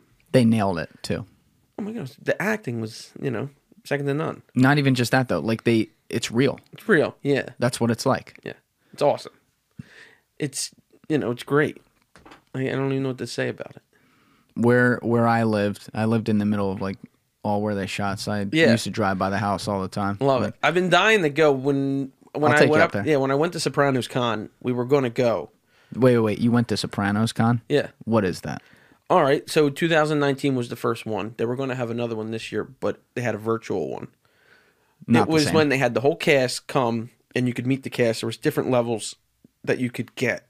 Like we got the VIP level, so we got to go to the Bada Bing and hang out with the cast, and then go to the after party with the cast and hang out and get different passes and where was this see caucus. So wait, wait, wait. So you went to Satin Dolls, Yes, like the actual, the actual set and So dolls. Bada Bing, which is the strip club in the show, yes, is really called Satin Dolls, and it's off of Route 80, where Route 17 is, is up in Lodi. Yeah. We used to pass it all the time. Guys I worked with went there back in the day all the time. Yeah. Is that s- didn't that just get shut down though? well, it was there a year ago when I was there. Yeah, and I think it just got shut down because the guy who definitely runs looked it, like it was struggling a little bit. well, the guy who runs it is you know Okay, he's, affi- he's affiliated. Yeah, yeah. so that was that was going for a while, but they they had it in C caucus, and you went with the cast to the Bing afterwards. Yes, the cast went, and then How many people went? Well, there was. It all depended on what you got. So if you got like a regular ticket, you got two day pass. But if you got a VIP ticket, you got to go and hang out with the cast there, and then you got to go to another after party at Rick's Cabaret with the cast, Wait, where's Rick's Cabaret? New York City. So you hopped on a bus with them and went to Rick's Cabaret. Where in New York City is that? It's basically Manhattan. I would say it's definitely Yeah, but like what part? I've never heard of that. It's where Howard Stern goes. Remember, he's always you know, it's like a, it's definitely Manhattan, like a nice area. Uh, I wouldn't, you'd have to check where it is, but it's definitely in a nice area. It's where Howard Howard Stern goes. Got it. And did you like chill with the cast? Not really. You got to meet them, talk to them, but uh, a few you got to hang out with, but they really kept you away. So who went of the cast? Who went to the strip club? Not many. Not, not many of them went. A few of them went. They all. It was mostly handled before they went. They they've been they were doing it for like eight hours, so a lot of them were tired. But they went and showed their face and left. Like the whole cast was there. And what were they? Was it like Comic Con where they're sitting up on a stage and just talking? Comic Con for Sopranos. Yeah. Th- and they were just talking the whole Talk on time for eight stage, hours. and then you could and then they each had like a little booth like this, and you could walk up and hang out with them. That's kind of cool. How many people went to that? A lot. There was a lot, but then there was different passes for different levels. You know what I mean? Yeah. There was like when they were going to find places to shoot, they were so obsessed with getting the actual feel. So they had the set for the indoors in Long Island City. Yeah, Silver Cup. Yeah. And you went there too, I thought, right? No, we didn't. Not go for there, that, but- but I've been to like um Satrial stuff like that. I've been to a few different Okay. places. And Satrials they knocked down. Yeah, it's, no it's, longer really there. called Centrillies or something like that. Yeah, it was originally it was called Sen Sen something with a Centilis, I C. think. Yeah, And or Centani's, that's yeah, it. Up in Centonis, Kearney. Yeah, but they knocked that down. But when when they were going to do this, they wanted everything to be in the actual neighborhoods, to be in Essex County, to be where these guys yes. would be. They only and, shot in New Jersey. and they were, Yeah, dude, they were anal about it. absolutely. They only shot in New Jersey, and they said that actually helped with the feel for the characters. Yeah. So when I moved there, because I'd always been a South Jersey guy, and when I went up there after college, one of my buddies had told me, he's like, you know, we're big fans of The Sopranos. There's like a map. You can probably learn landmarks that way. And lo and behold, you go online, there is a map called, I don't know if it's still there, but it was literally called like Sopranos map. Yeah. And I remember looking at it like, well, this isn't going to do anything because you hit it and there's just red lights all over North Jersey because it was everywhere they filmed in the show. Yeah. And like you couldn't go anywhere without there being somewhere they were. Yeah, they were everywhere. Yeah. I, I, I lived right next to, for a while, the, the George Washington slept here house. I could see it from my porch. I was fucking dying when I saw that. But they, what was the one? Oh, yeah. The, the Gloria Trillo car dealership. Yeah, the Mercedes. Yeah, that's actually like a huge Mercedes dealership. Yeah, We pass it all the time. they it was used the real actual one. locations. Yeah. yeah, which is awesome. Is is is insane. That show though, I don't know that you can ever top it. And I, how much of it do you think is because it was the first versus it's just perfect and you can't top it? I think it, that all comes together that it was the first, that it is such a good, you know, to be called an 86 hour movie, the way they filmed it, the way they put it together, that's tough to do. The way he built it like that to be an 86 hour movie, not just episode by episode, where some series you can come in in season three and no, you didn't miss anything. If you didn't start it from the beginning, you have no idea. And Jim Gandolfini was unbelievable. I mean, it's like because he also wasn't at all like that in real life. Say he As was the far as nicest guy. as far as like mannerisms and how he talks, he didn't talk with a North Jersey accent, even though he was from North Jersey. He didn't have that growl.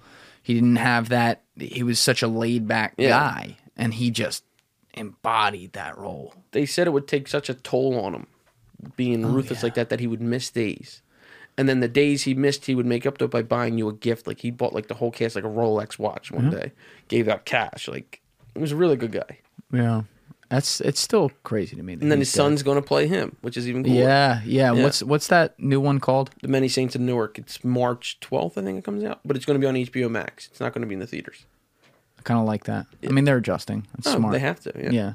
And what? That's going to take place in what the '60s and '70s. Yeah, like during a the Newark precursor. riots So his son is playing a young Tony. young tony yeah. So James Gandolfini's son in real life. his real son is playing him wow and then it's all about like uncle junior and his dad I hope that's going to be great. Well, it's David Chase and all Yeah. the same producers, same writers, so it should be on. I hate to say on par, but I hope. I have faith. Yeah, I have it's, faith, Because it's yeah. them doing it. But I hope it's going to be great just because it's like you pitch in a perfect game and say, no, let's do an extra inning. You, you got to be careful with let's that. go to the tenth. yeah. And you all, and look, you also don't have Jim. And he, yeah, you don't have Edie. It was yeah, awesome. yeah. You, you you don't have her either. She was she was incredible. Yeah. But they, the problem with it was a lot of those guys got typecasted for the rest of their career. Yeah. And like great actors, Mike Imperioli played Chris, who's unbelievable and like a true actor. Yeah. I really love this craft. He can't get many roles. None of them can. And he's like kind of accepted it, but Thank God they made. They're making so much money, Oh, you know, or else they would really, would really be sad. Like Seinfeld. It was almost like Seinfeld, where George Costanza, George Costanza. yeah. That's it. That's He it. never got. I, has he even has Jason Alexander been in anything? He was in that movie, um, Shallow Hal once a gal, whatever that was. Remember? remember that? He was pretty good in that. Uh, Jack Black it was a good movie. was that Gwyneth Paltrow? in that? Yeah, it was a great movie. Funny Yeah. as hell. Yeah, that's a throwback. But Seinfeld, they're making literally billions of dollars Yeah. in the after effects or The whatever aftermarket, it's called. yeah. Yeah. So getting syndicated on Fox and all these shows or all these channels. Forget how many countries they're in and how many different languages Seinfeld's in. What's It's like- South it's like a- Park's setup though? Or not South Park. What's the Sopranos setup though? well, Sopranos is huge in like Australia. It's huge in Europe. Huge in England. Like th- they're all over the place too. but do they get paid anywhere near what Seinfeld does? And the reason I ask is because they're not mainstream cable. They they were HBO. yeah. Remember they were on A and E for a little bit. So I do. Yeah. yeah, so That's where I first, when I was a kid, that's where you saw it. I saw the end of the show. I think when it was on HBO, I was young. I was like 12. And then immediately after the show was done, it would play on A&E. Yeah. And so I saw it when I was maybe like 13 years old. And then I watched the whole thing and I was like, holy shit. It's awesome. Oh my God. The music, I love the music more now than ever that they have in it. Yeah. The, Led Zeppelin, the the music's perfect. yeah, Every, everything about it. They they didn't miss one single beat. They didn't miss anything. You know that that's what made it perfect. Well, have you ever watched The Wire? Yeah, I like The Wire, but it wasn't really for me that much. The reason I ask, uh, okay, that's fair. But the reason I ask is because I do wonder, because that was HBO as well, and that started three years after The Sopranos started. A lot of people will say, and I've entertained it too, because I was blown away by that show. A lot of people say that if The Wire had happened first, it would be The Wire is the greatest of all time, and Sopranos would be where The Wire is right now. My opinion, Yeah. I th- no, Yeah. it, it didn't reach as many people. In my Oh, opinion. no doubt about that. Yeah, it- no it- doubt. You know, I remember my everybody's parents would watch it and send their kids out of the room. Yeah. It was everybody watched it. It was everybody talked about it on the job sites. Everybody talked about it everywhere. Even the family it was based off of, they, the cowboy FBI content. has film of uh, filming like stuff of them talking. Oh, they're basing that guy off of Mm-hmm. me. That that's me. Oh, that that that's me. Like it, it was everywhere. they are living up there and and knowing some people who grew up in those circles and it's in North Jersey if you have an Italian last name you know who all these people are because they're leeches man like they come in they take their cut they if they say it's hey we want a piece of this that's what they do so people are- I was very surprised at how big it still was that was shocking and it's it's huge up there but to a man people would be like yeah th- this is like a documentary this is exactly what it this is what these people and I, then i would get the stories like the actual stories from people of like oh when this guy did this to me two years ago or whatever and they would then explain remember this that happened in the show it's just like that and i'd be like wow yeah it was They definitely used a lot of real life stuff, which is cool. Yeah, my my uncle, fake uncle, but he he lives up in Fairfield, Okay. and he missed his calling as an actor.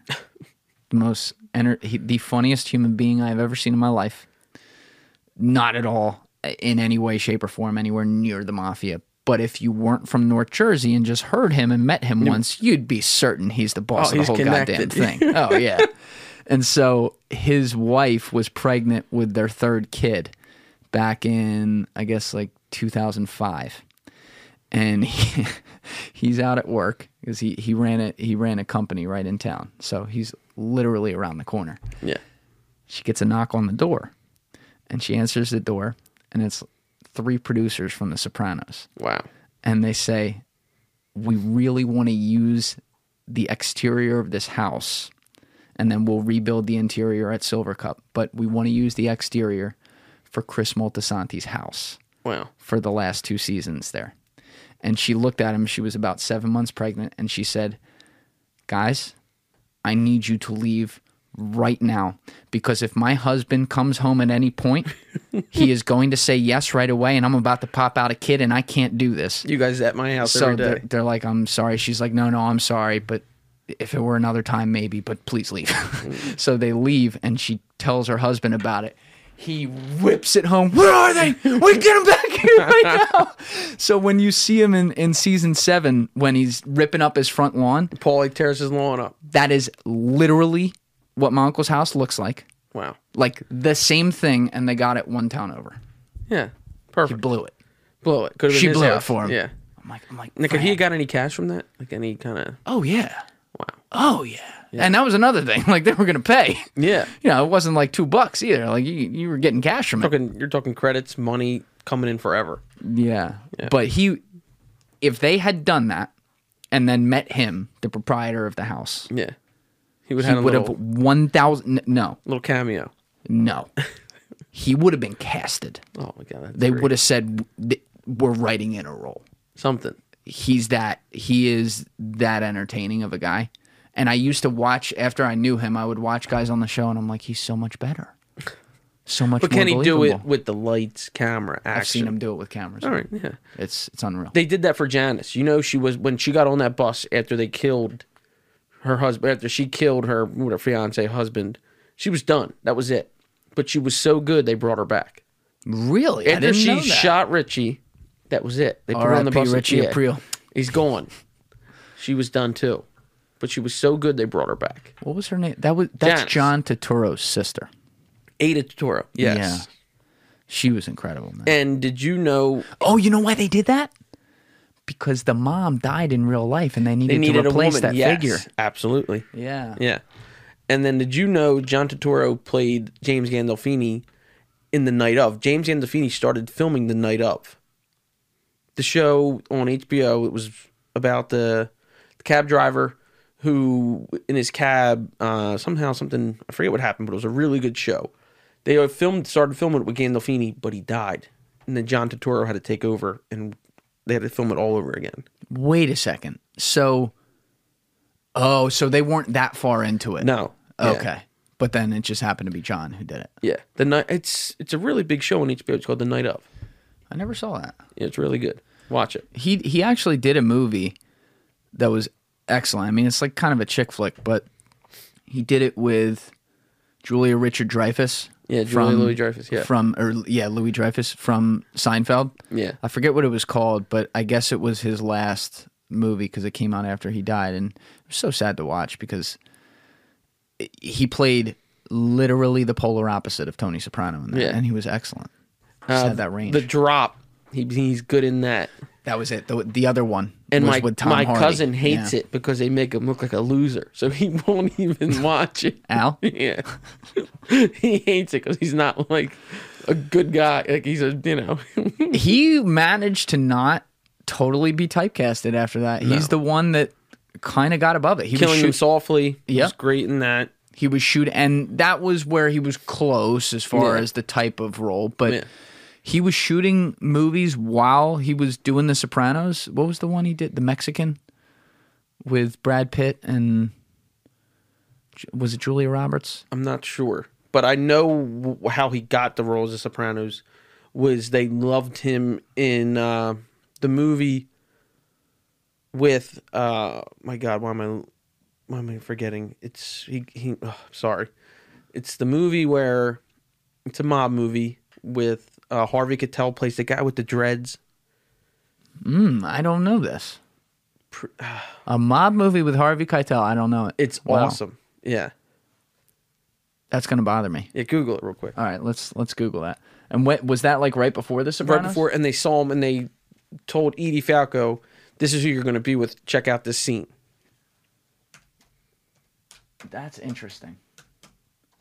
Sometimes, and, and it's funny, like you ask people the greatest show of all time, they say The Sopranos. You ask people the greatest movie of all time. It's Gary Oldman. Sorry, not Harvey Keitel. Gary Oldman. Oh, got it. So you can you know cut, Did- that- cut this eventually. No, no, we'll, we'll we'll just leave that. It's cool. But they, like a lot of people will say, The Godfather is the best movie of all time, and they're both mob related, different, but mob Yeah. related. And it's funny how the stories came together similarly because The Godfather was a disaster while they were filming it. It had all these problems. Money. Oh You name yeah, it, the yeah. studio didn't want Al Pacino. Francis Ford Coppola said nope. It has to like he was, he threw a catatonic fit. They wanted it to be the other guy, Sonny. Whoever played, I forget who played Sonny.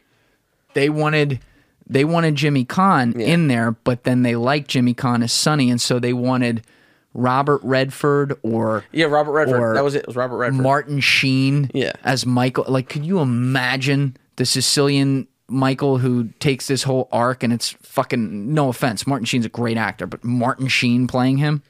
Doesn't make sense. they have film of these guys trying out for the role. Yeah. It's terrible. Yeah, I couldn't you couldn't be you couldn't see and that's that's why he wanted Pacino so bad. All right. There was eight millimeter. Is that it? No. Gary Oldman.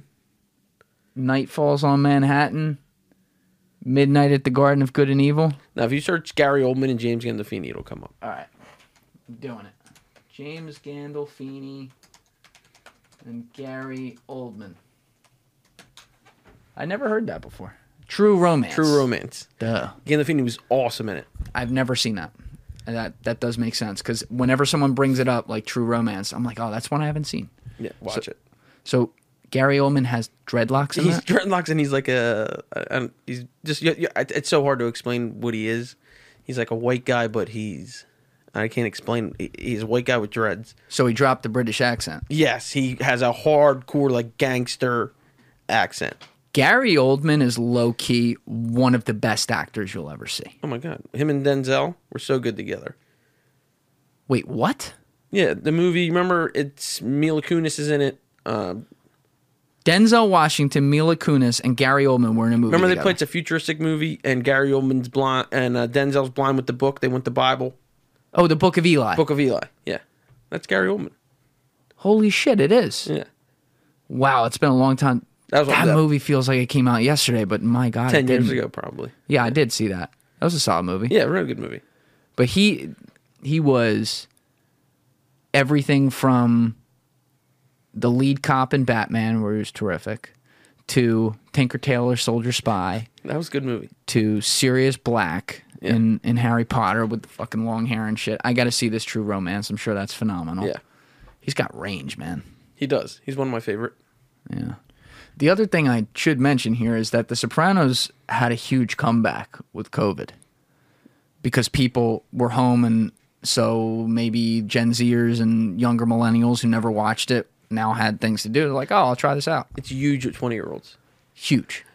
Absolutely. And I listened to the Talking Soprano podcast, and they talk about that how it had made a total comeback. How is that podcast? It's pretty good. It started off slow, but it's pretty good. And that is Sharippa and Imperioli. Yeah, and they bring on someone new like every episode. Who do they like? Someone from the cast? Cast, production, David Chase, uh, everybody, every, it's everything. Are they just going episode by Yeah, episode? eighty six episodes. Yes. so they're going to do an 86 episode podcast. yep. And they're on like thirty something now. That's genius. Yeah. That's and that's such a good way to reach the audience, and people people love that behind the scenes, man. Here, yeah, it's really, and that's what hooks people in to hear that stuff that you didn't know about. What was what's some of the craziest shit they talked about? The pa- they partied. I didn't. I, I didn't know how hard they partied. Yeah. I didn't have any. They would party all night and go shoot the next morning. I had no idea. You go to a lot of places in New York that are the last places you would think, Yeah. and there's a picture of them in there, not Dive bars. sober. Yeah. not sober. And um, they said David Chase would make you act out like three different times and make you feel so little. They said, "Oh my God, he hated me." They, they, they all would say that. Oh my God, I thought David Chase hated me. Next thing you know, he wants me for the role. He was he's such an interesting guy because he has no personality and very little people skills, just from like what people say. I, I've never really seen it, and I obviously don't know him, but he had such a vision for it and was so OCD to the vision that as it started coming together, everyone there saw how great it was, and then they were just willing to deal with that. Like, all right, this guy, you know, he's playing, he's playing chess. They talk about that. No one was allowed to go off the script, not one word. Nothing. Yeah, which is pretty cool. I like that. nothing. But he was like really, he was really strict with regular things that he hated about TV. This is why he changed TV. Th- This Yeah. is what I want your thoughts on. He hated how on TV they would do things for budget. So the most obvious example is TV would use its own film score, and when things would be getting dramatic, you'd hear the little piano. come in the ba- Composer. They need their own composer and, and Which- cheap out. which he ruined that. I can't watch TV shows that do that. I borderline can't watch them Terrible. because of him. And so he put in. He had the biggest music spend of all time and never been done before. He, He he spent like a hundred million on music. Oh, yeah. plus. he had all the best music on there, and he made it a part of the show using original songs that are all the classics, and it was a part of the theme. But he also hated the production stuff that you and I don't think about. Yeah. So he didn't like walk and talks. When No. you're watching TV shows and you see two characters walking like down a hallway and talking, and it'll be a perfect scene where they start on one end of the hallway and they finish on the other end. As the viewer, you don't notice that they're finishing on the other end and that that's not realistic. That's not how it goes. But Exactly. David Chase noticed that and said, "We're not going to do it." Plus, you gotta you gotta add in footsteps. You gotta you know you gotta record the voices after because there's so much echoing in the hallways. Yep. it was fake, and he didn't, he wanted it to be as authentic as possible. He also hated anything from behind. You never, see that. Yeah. never wanted to see the back of a head. yeah. Why? What's the point of that? I think I saw a quote. I, I'm not sure if I'm remembering this right, but he was saying the biggest thing and the biggest asset an actor has for you to feel something as a viewer along these lines is you can see their expressions and how they're how they're reacting to things. And he said when you see a back of a head, you don't see any you of that. you could figure out the scene without even hearing it with that. With the yeah, script, exactly. I think that was his point. And then his writers and his staff were always they had that love hate relationship where Yeah. they're like this fucking guy. But Terrence or not Terrence Winter, the other one, Matthew Weiner, went out and wrote Mad Men immediately after. He wrote a lot of different big things. Oh yeah, and Mad Men immediately became one of the greatest shows of all time. Yeah. And so one of the things he did there as a little fuck you to David Chase, his old boss, was he made the logo of Mad Men the back of Don Draper's head. Yeah. It was hilarious, but that's just cuz like David Chase would be anal about that stuff and and he would never he wouldn't bend. No, not not an inch for anybody. I love the like back to the music, the Led Zeppelin. They, they said like Led Zeppelin wouldn't let anybody have their music, but the Sopranos were so big. They said when you went to buy a song, it would take three weeks. They said for them it would take three hours to get that song approved by the band. Wow. And it helped. Look, it helped not just because it landed as a perfect casting, Mm-hmm. but also because of the connections it gave. It was a huge help having little Steven Huge. on the show. Yeah. Because he was so connected across the industry. He knew all these guys. He could go to them and say, Can you do me a favor? Yeah, yeah, help me out. And did you know that Artie Bucco and Multisanti were friends? They lived together off camera, like before they they were real, they were buddies. They went to school together. Everything. I didn't know that. Yeah, That's pretty cool. absolutely. And they all became like such a family through Yeah. the show. The best shows do that. Yeah, you have to. You're uh, it's it's just like work When Every you're day. with- Yeah, it's almost your second, and it really is your second family. And you're seeing people vulnerable all the time. Is acting as such this Got to dot. You got to dig deep. Yeah. They just nailed it. It's it's it it ages better and better every year. I'm, I'm It's like a fine wine. yeah. Yeah, it, does, it doesn't it doesn't get old, which makes a good TV show. I could watch the same episode three times in a row and love it just as much. I'm going on 4 years without having watched it, which is Wow. the long by far the longest I've ever gone and I'm so excited about it. I'm going to see how long I can go cuz when I go to watch it again, it's going to be unbelievable. I've gone 2 years without watching The Godfather. I'm I'm doing this on purpose. I need to Yeah. I need to appreciate the art again. Well, you know, it's funny. Each time it gets a little bit better, and you learn something new. Like, like you'll see something. Oh, I didn't notice that last time. Ooh, I didn't notice this, and that's what I like about it. Yeah. Like all the little details they had were hysterical, whether it be Paulie's Paulie's what's it called? The the car horn. like you, you can't make this stuff up and you know they sat up in the writer's room for three hours on that one thing. Yeah. Going, what's his what is his car horn gonna sound like? They also say whenever he had a scene with somebody, he would get together with them and say, "You look at me, I look at you." They said he always had to get his mug on the screen. That's not what happened. Listen, you look at me. You understand? Yeah. You look at me. and then you look back at him. Don't you fuck with me. You look back at me. a lot of them were poor. Do you know he was living with his mother in an apartment, Tony Sirico, before he got this role. Um, was in some Corrado movies, Was though. living in a studio apartment before this happened. Yeah, but he wasn't like Wait, Uncle June? was living in a studio apartment before he got the Sopranos role. A studio, Dominic Chianese. great. Fucking amazing actor. He sung at Sopranos Con, sung for like twenty minutes. He can still sing. Yeah. He looked like he was in better shape than Tony. Tony Strigo looked really bad. It was sad how bad he looked. He had to leave. Like he was in such bad shape. Yikes. He He's definitely. Such a tough guy yeah. too. Exactly. And he was a real he was a real mobster Yeah. back in the day when he was a kid. I love when he killed the old his, his well his fake mom's friend Oh, yeah. and robbed her. it What was her name? Um, Aunt uh, was like Mill or Mel. I forget her name. Aunt Millie. yeah, Millie. Because when I was a little kid, you guys were old. Now I'm old. You're still old. he choked her with a pillow. He put a pillow on her face. You motherfucker! there used to be an app back in the day, early on in, in the iPhone, where it was just Uncle Paulie quotes, and you Yeah. would just play it, and it would be terrible one liners, but they're hysterical. Oh, he's the best. So funny. Yeah, there's. An, I've never seen a show with so many characters that you could go days of just talking about. They Oh, were yeah. all awesome. Yeah, and they and they took chances. Like they brought in Steve Sharippa, who Out of nowhere, who was Steve Sharippa was a comedian, but first he was, I believe he was the security or he would bill the people. He would yes, get the acts. that's it, Yeah, that's it. And so he wasn't necessarily an actor, but he was a big Italian guy. took a shot at it. They took a shot at it and just nailed it.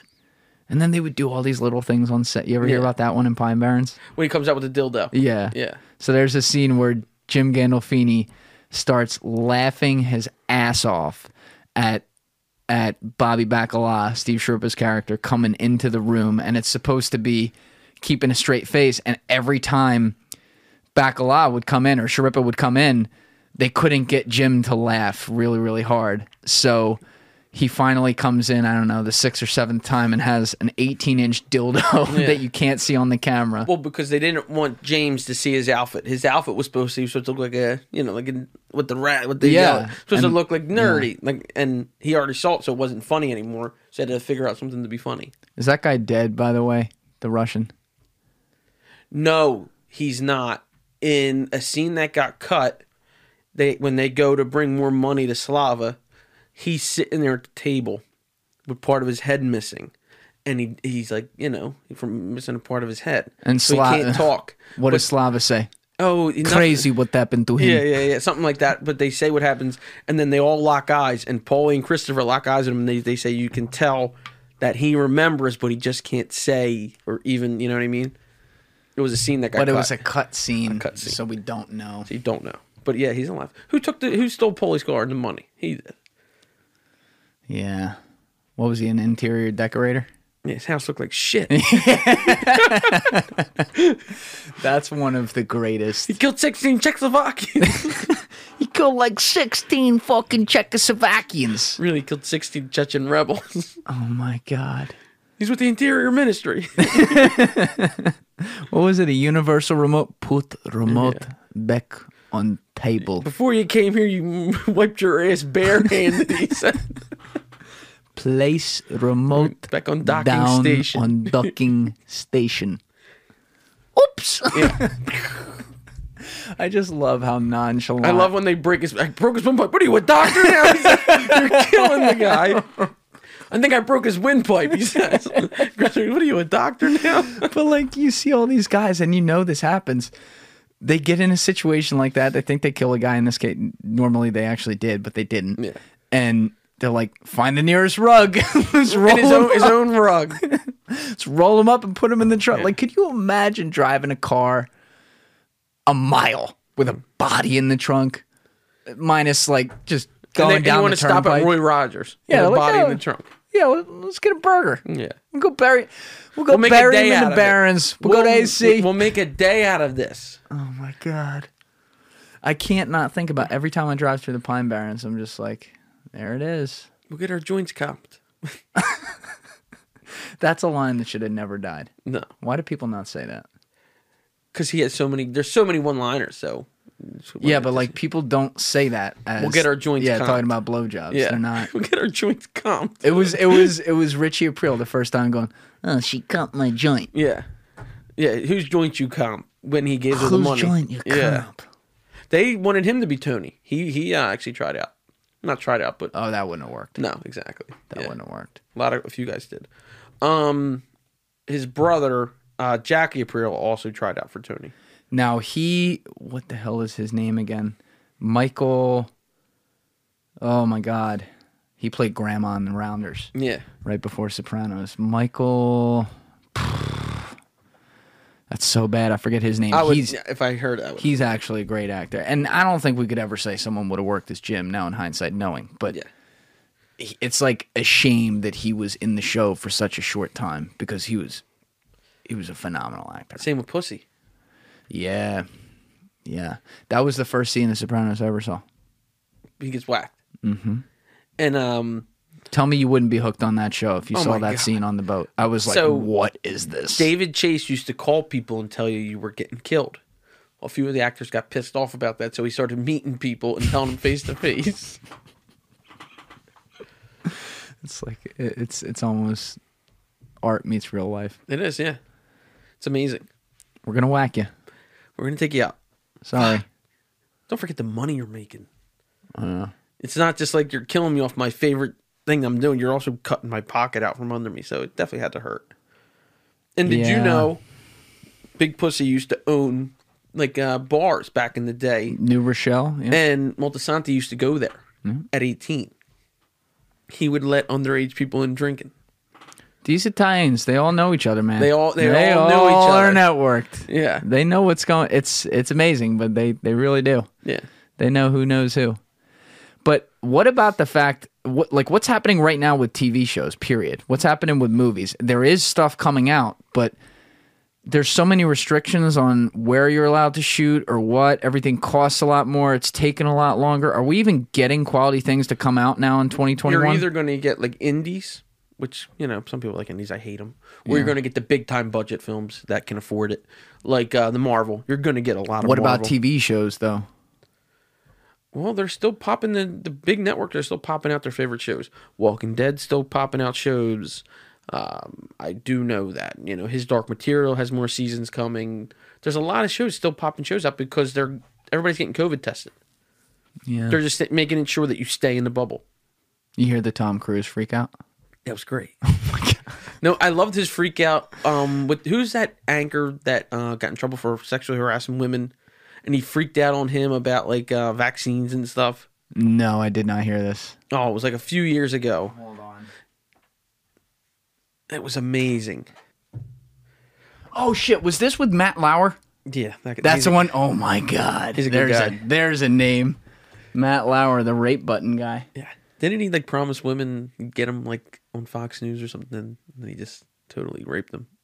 So, what did he do? I d- Uh, I don't know. Sexual anything about- assault. He definitely got yeah, charged with he sexual literally assault. had a button underneath his. Yeah, I'm, I'm, Lock I the shouldn't be doors. laughing, but it literally.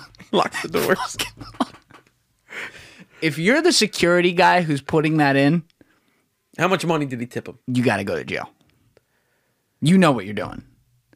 Oh, I, I'd like a button that I can click below my desk with one index finger to lock the doors. Here, John. Here's five thousand. oh, Your this- kids have a good Christmas this year. It's funny you say this. I watched this like a couple months ago. Hold on. Let me pull this up. This is like when they're going when they're going back and forth on like Ritalin. Yeah, No, oh my god. Ritalin and um, psychiatry drugs. Oh. Hold on. And Brooke Shields when she had postpartum, Oh my god. and he said exercise would be better than her the pills she takes for postpartum. All right, hold on. I got it up here. I'm gonna put it up on this screen. Oh yeah, because he was. I forgot about. God, he's he's been with some women, man. Here we go. Yeah, he's- Matt Lauer with hair. Yeah, he's got a good kill list. Here we go. You're going to see a fiery Tom Cruise talk about his attack on Brooke Shields. You're gonna see a fiery Tom antidepressants, Cruise. And Ritalin for kids. Here's a sneak peek. It's very impressive to listen to you because clearly you've done the homework and, and you know the subject. And you should. A- and- and- you should do that also because just knowing people who are on Ritalin isn't enough. You should be a little bit more responsible in knowing I'm really. not prescribing Ritalin, Tom. And You should be responsible about the medicine on this We'll network. see that coming up in our next half hour. And the tone of the discussion took a turn. He just looks I've over at the never camera. abused Psychiatry ever. Uh, before I was a Scientologist, I never agreed with psychiatry. And then when I started studying the history of psychiatry, I started realizing more and more why I didn't agree with psychiatry. And as far as the Brooke Shields thing is, look, you gotta understand, I really care about Brooke Shields. He's so I- I acting right agree with now. her. Good actor. He's acting. wonderful and talented. Yeah. woman. Look at those eyes.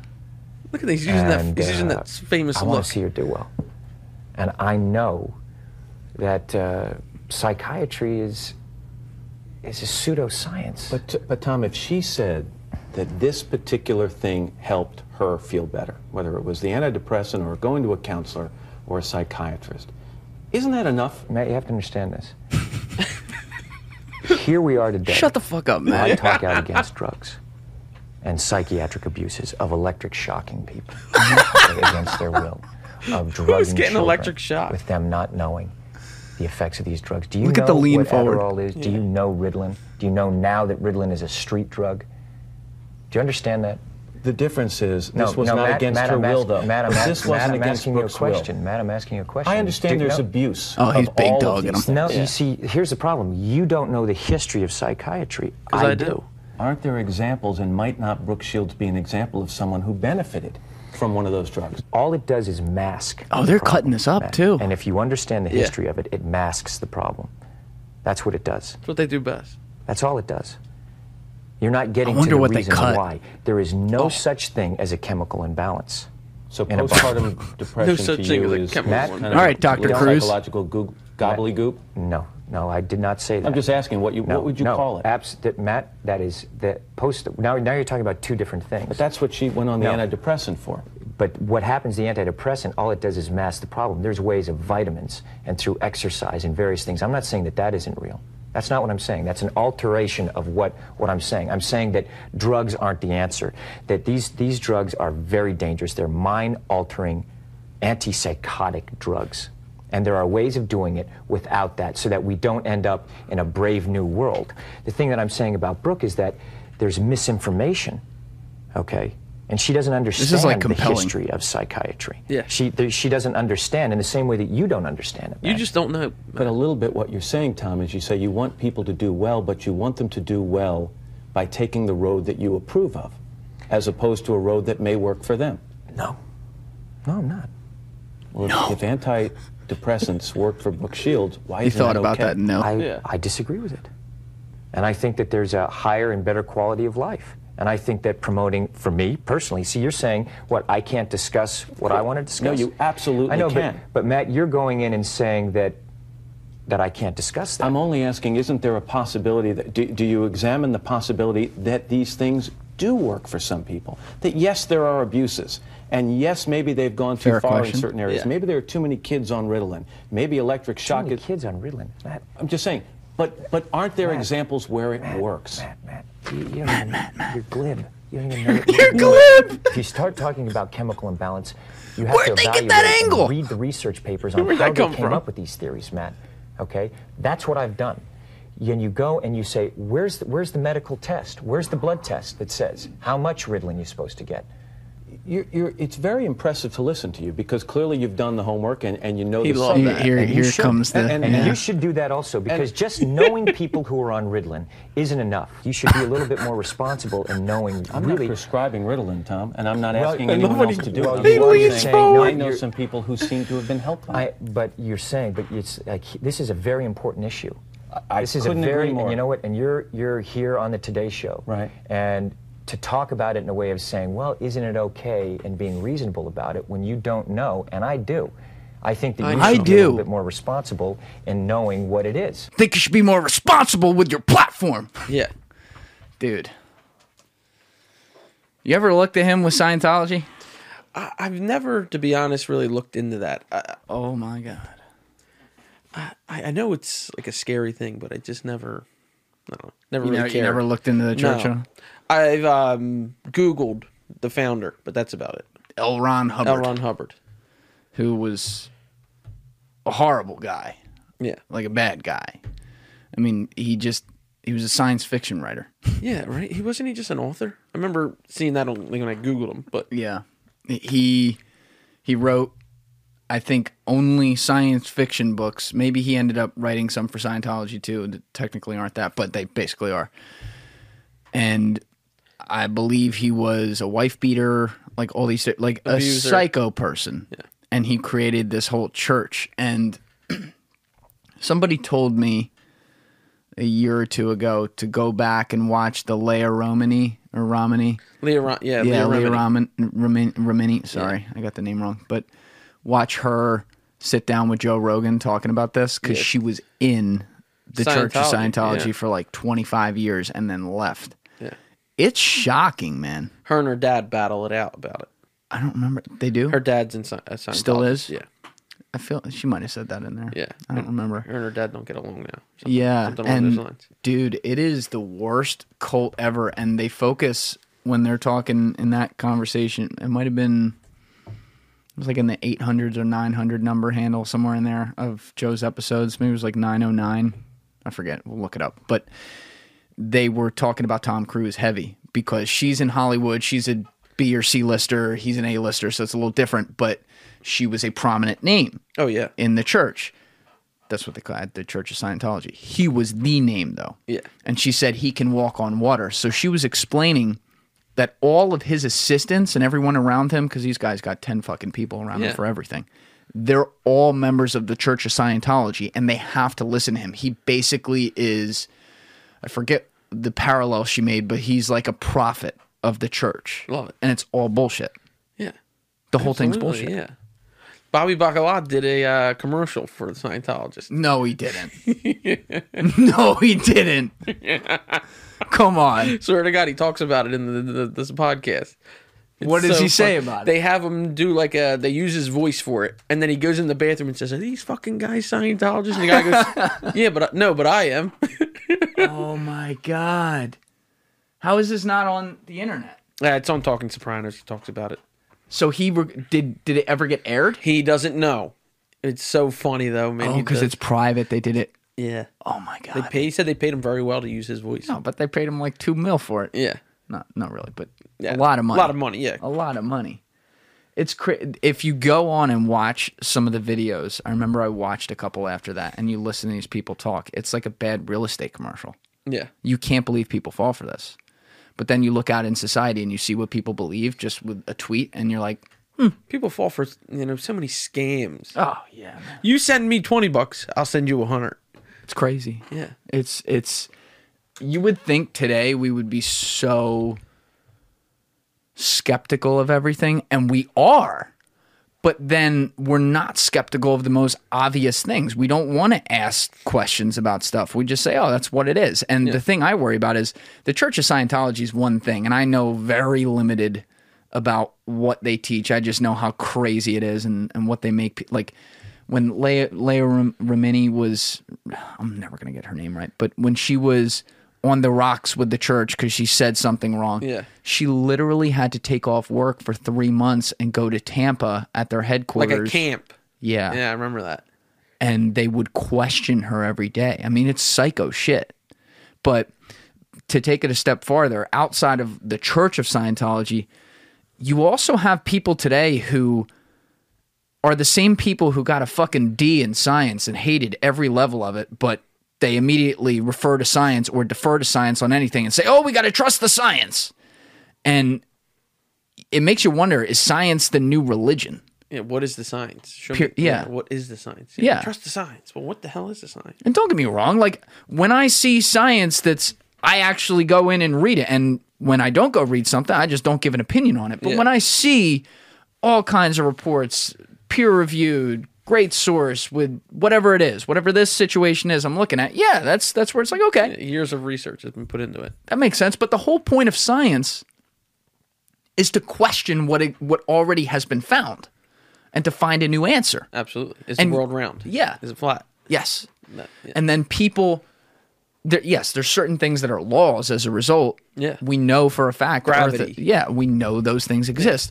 But then people want to say everything just based on their agenda, what they want to believe is automatically true. And no, anyone that tries to go in and prove it wrong should not do that. That's defeats the entire purpose of why the whole field exists. Yeah, absolutely. What's the point if you're not going to test it? Yeah. And, you know, COVID doesn't exactly help with any of that. No. How many people are out there tweeting about listen to the science and have no? What's the science? Yeah, no, there is no science because it's so new. What is the science? I don't Changes know. I don't, every day. I don't know how they have a vaccine. Normally, to get a vaccine, it takes like years and years of testing, and they put it out in less than a year. Yeah. My whole thing there is, and I was saying it on this podcast. I said it on three or four podcasts going back two, three months, where I saw so many people who I just felt like had a lot of time on their hands who were saying, I'm not getting that fucking vaccine or whatever. And I always, I think the anti vaxxer movement has been a problem. I paid attention to that for a long Big time. problem in schools. Yeah. Your kid, you you know, your kid's not vaccinated. Next thing you know, you're giving my kids measles. You know, rubella, something like that. Get out of here. Yeah, your kid should not be able to go to school with my kids unless they've been vaccinated. I believe it was the measles. It was one of them. But Kid, bef- kids are getting measles again. right before COVID happened, there was a breakout Yeah. in the Midwest. They're saying vaccines cause autism. I was like, what? Well, look, so that's a whole dangerous Very dangerous slope line you're of gonna thought. cross. Yeah. Let, let's go to that for a second. And here's the thing I did hear about, as an example, one family, someone was telling me this like three months ago. One family, they now have eight children, and six of them have autism. And that could be a total genetic correlation. You don't know. Absolutely. There is also the question that did we just not know how to diagnose all forms of autism 50 years ago, which is another great possible explanation. However, let's play devil's advocate and let's say that some of these anti vax people, who particularly that's their argument, let's say that they have, they're right about some of that. And some of the vaxes do cause autism. Number one, I feel terrible for them in that Absolutely. case. That's that's horrible. And That's scary. if it were me and it were my kid, it would be devastating. Number two, Child's life's changed for the rest of his life. yeah. Yeah. Number two, of course I'm going to be biased as a result of that. It's like, It's affected you personally. yes. Yeah. So I don't blame them. But the problem is then, and you don't even have all the data to support it, then you come out and you say it's definitely because of the vaccines and you tell everyone else not to do it. Otherwise, your kids are going to get autism. As mean as this sounds, it's the law of large numbers. Yeah. The fact of the matter is, if I line a million people up in a line and I tell them all to take three steps forward on the count of three, you are going to have a 100 morons take two steps backwards, and probably three people are going to take the wrong step and split their head open. Some people are not going to move. Yes. Yeah. It's just it's just what happens. So, how do you then define that as this is not the exception, it's the rule? That was my issue with the whole anti vaxxer movement. What is true? How do you get autism? Does it develop in the womb? Does it develop after birth? Do they know? That's the biggest thing. Nobody really knows when and where, but they know that you do get it and you can see it at a certain age. Do you know much about autism? Not really. I just know there's a sliding scale. S- There's some autism's very severe. Some autism you can live with. Some autism is just you know you might just have a touch of it where you know he needs help learning. He might have a touch of a learning disability, or others where he can't even drive a car or she can't even drive a car. There's different. That's why there's Yeah. you know you're on the what do they say? He's on the The spectrum. the spectrum. But there's also high functioning Very high autism where you are Like Rain Man. liter- yes, you Yeah. are literally way smarter than everyone else. It's like a weird negative positive. Absolutely. So, and they say, I- I think this is a generalization. I don't think this is fair, but they do say out in Silicon Valley, there's a lot of that. I'm sure there is some of that where there's just some genius and they Very don't. scary people. Yeah, it's not. No, I, I'm- I'm not even going that way. They become scared when they get a lot of power, and it's just because they can't. They're so brilliant, they can't see the world the way we see it. They see it on a whole nother level. Yeah. And then I empathize with that. You know. Just it's just a different view and it scares people. Yeah. And that's why they get labeled as very scary people because they see it as you don't see it. Yeah. But to bring it back to the vaccine we're facing now, I was very concerned a few months ago because I had a lot of very smart people who are not anti vaxxers texting Yeah. me going, I'm not going anywhere near this fucking vaccine. And I was like, Jesus Christ, like what is happening? And the more you then see from the public sphere of expertise talking about this and doing it, I get why these people have their doubts. Forget the fact that it happens so quickly, but you also, it's like we were talking about earlier. I don't know if this was before the podcast or on it, but when you have guys like Bill Gates coming out and and trying to beat these things into your head and he's not a doctor and almost like rooting on Yep. this whole thing shutting down the economy and oh we're saving lives again fear of loss Yeah. right you start to wonder huh wh- why are they doing this Yeah. What i- what's their agenda? yeah What do they have to gain? What do, what do I have to lose? are you gonna get it I, it depends. I'm being honest, I know people. I know people that have actually already got it. they have another head grown out of their shoulder Could you imagine? You wake up, your wiener falls off. Someone's gonna pay for that. I need answers now. Well, that was the other. That was the conspiracy theory online. And by the way, people, let's let's be very clear. There is no data to back this whatsoever. I'm just repeating, you know, what some people on Reddit got bored and were saying. But they're like, what if, what if the vaccine is going to sterilize 25 percent of us so they can control population? And my head goes to, all right, chill out, chill out, cowboy. Like that's that's not what they're doing. And then my head does also go Could to, you imagine? yeah, could you imagine? What happened? Say, let's just say that this, this is what they did. It, oh, it was an accident. We are so sorry. Now what? Hmm. Twenty-five percent of the of the country can't have kids. God, go jerk off into a sperm bank before you get it. I'm investing in uh, in any company that does adoptions.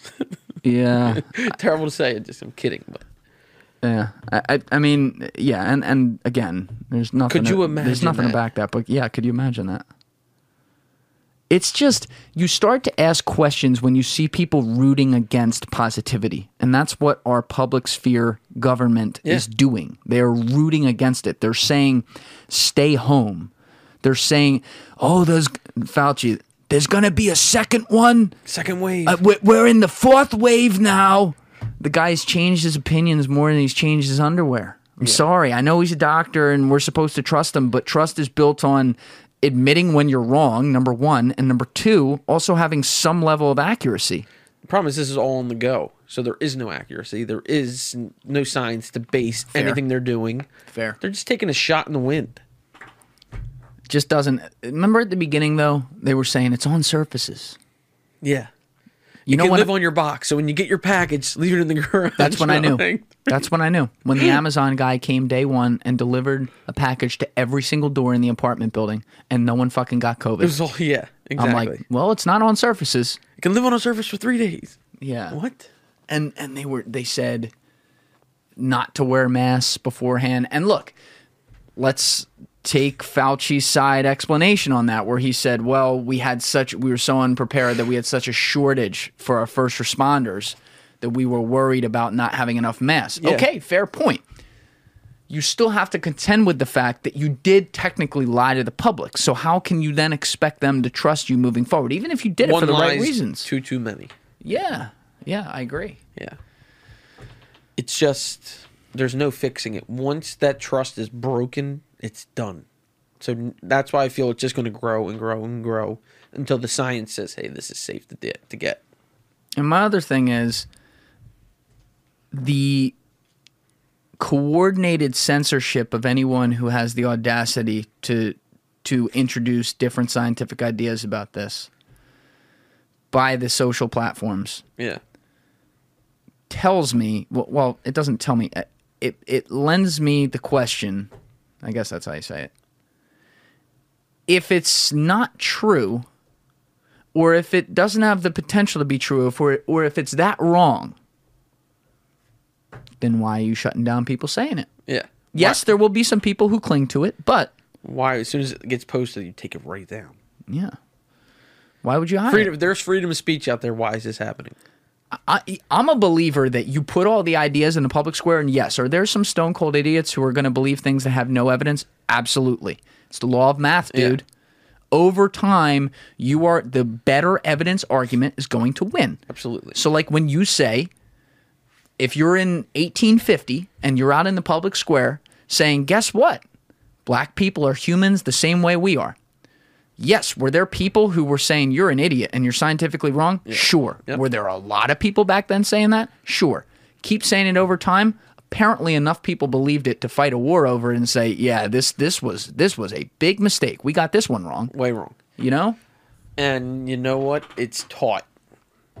That kind of stuff is taught. That you know we're going to believe this, believe that. It gets pushed into you so much. What do you mean taught? Well, say if, you know the, f- the flat Earth people. They were. It was pushed into their heads. Like you know what I mean. It was forced. If you said the world was round, you got hung. When was that?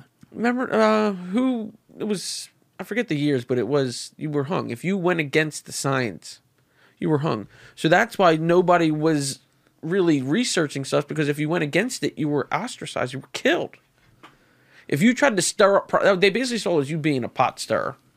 And that's the danger because uh, obviously we have nothing like that Yeah. right now, not even close.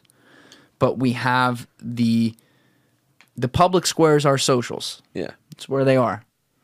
And that's where free speech is- is supposed to apply, but they are private organizations. So when by the way, right now as it stands, when they do this stuff and they shut down speech, they are allowed to do that. They are within their rights as the current legal codes stand Yeah. to do that. But we need to figure out the fact that they they literally are that public square. So we need to change that because when they do it, they have the effect of suppressing free speech. Yeah. And we're s- and by the way, I'm not saying that some of this stuff where you have other scientists and I big air quotes there coming Yeah. out and making these other claims. I'm not saying there's not some Looney Tune shit in there. Everybody's a scientist. All of a sudden. Oh yeah, I watched the Plandemic documentary and laughed my ass off. great. And there's a lot of people that bought that. That Yeah. was some Looney Tune shit. There was another guy on there. I, I can't even remember what he was saying. He gave this long, like two hour. Dis- I, it was like a two hour dissertation on math with COVID, and he's just some brilliant guy who wanted to talk people in a circle. Yeah. And like, yes, there are some people that are going to believe that guy, Absolutely. but you have to, you have to let the ideas win. you can't just shut it down right away. You have to have free speech, open, safe spaces to talk about things. Because if you don't, nothing's going to get better. Nothing's going to change. Why do you think Europe has less of a drinking problem than we do? There's no drinking age. Yeah. Once you once you tell people they can't. Look at Portugal. Everything Mm-hmm. is legal. They have their everything has went down astronomically. What do you think of Of legal- Oregon doing le- it, Legal yeah, let's start there. Ah, I agree. Tax everything. Yeah. I feel the less you make it so scary, the less people are going to mess with it. Uh, it's just whatever. Exactly. Just make it so it's out there, people know about it, and guess what? We'll see what happens. Yeah.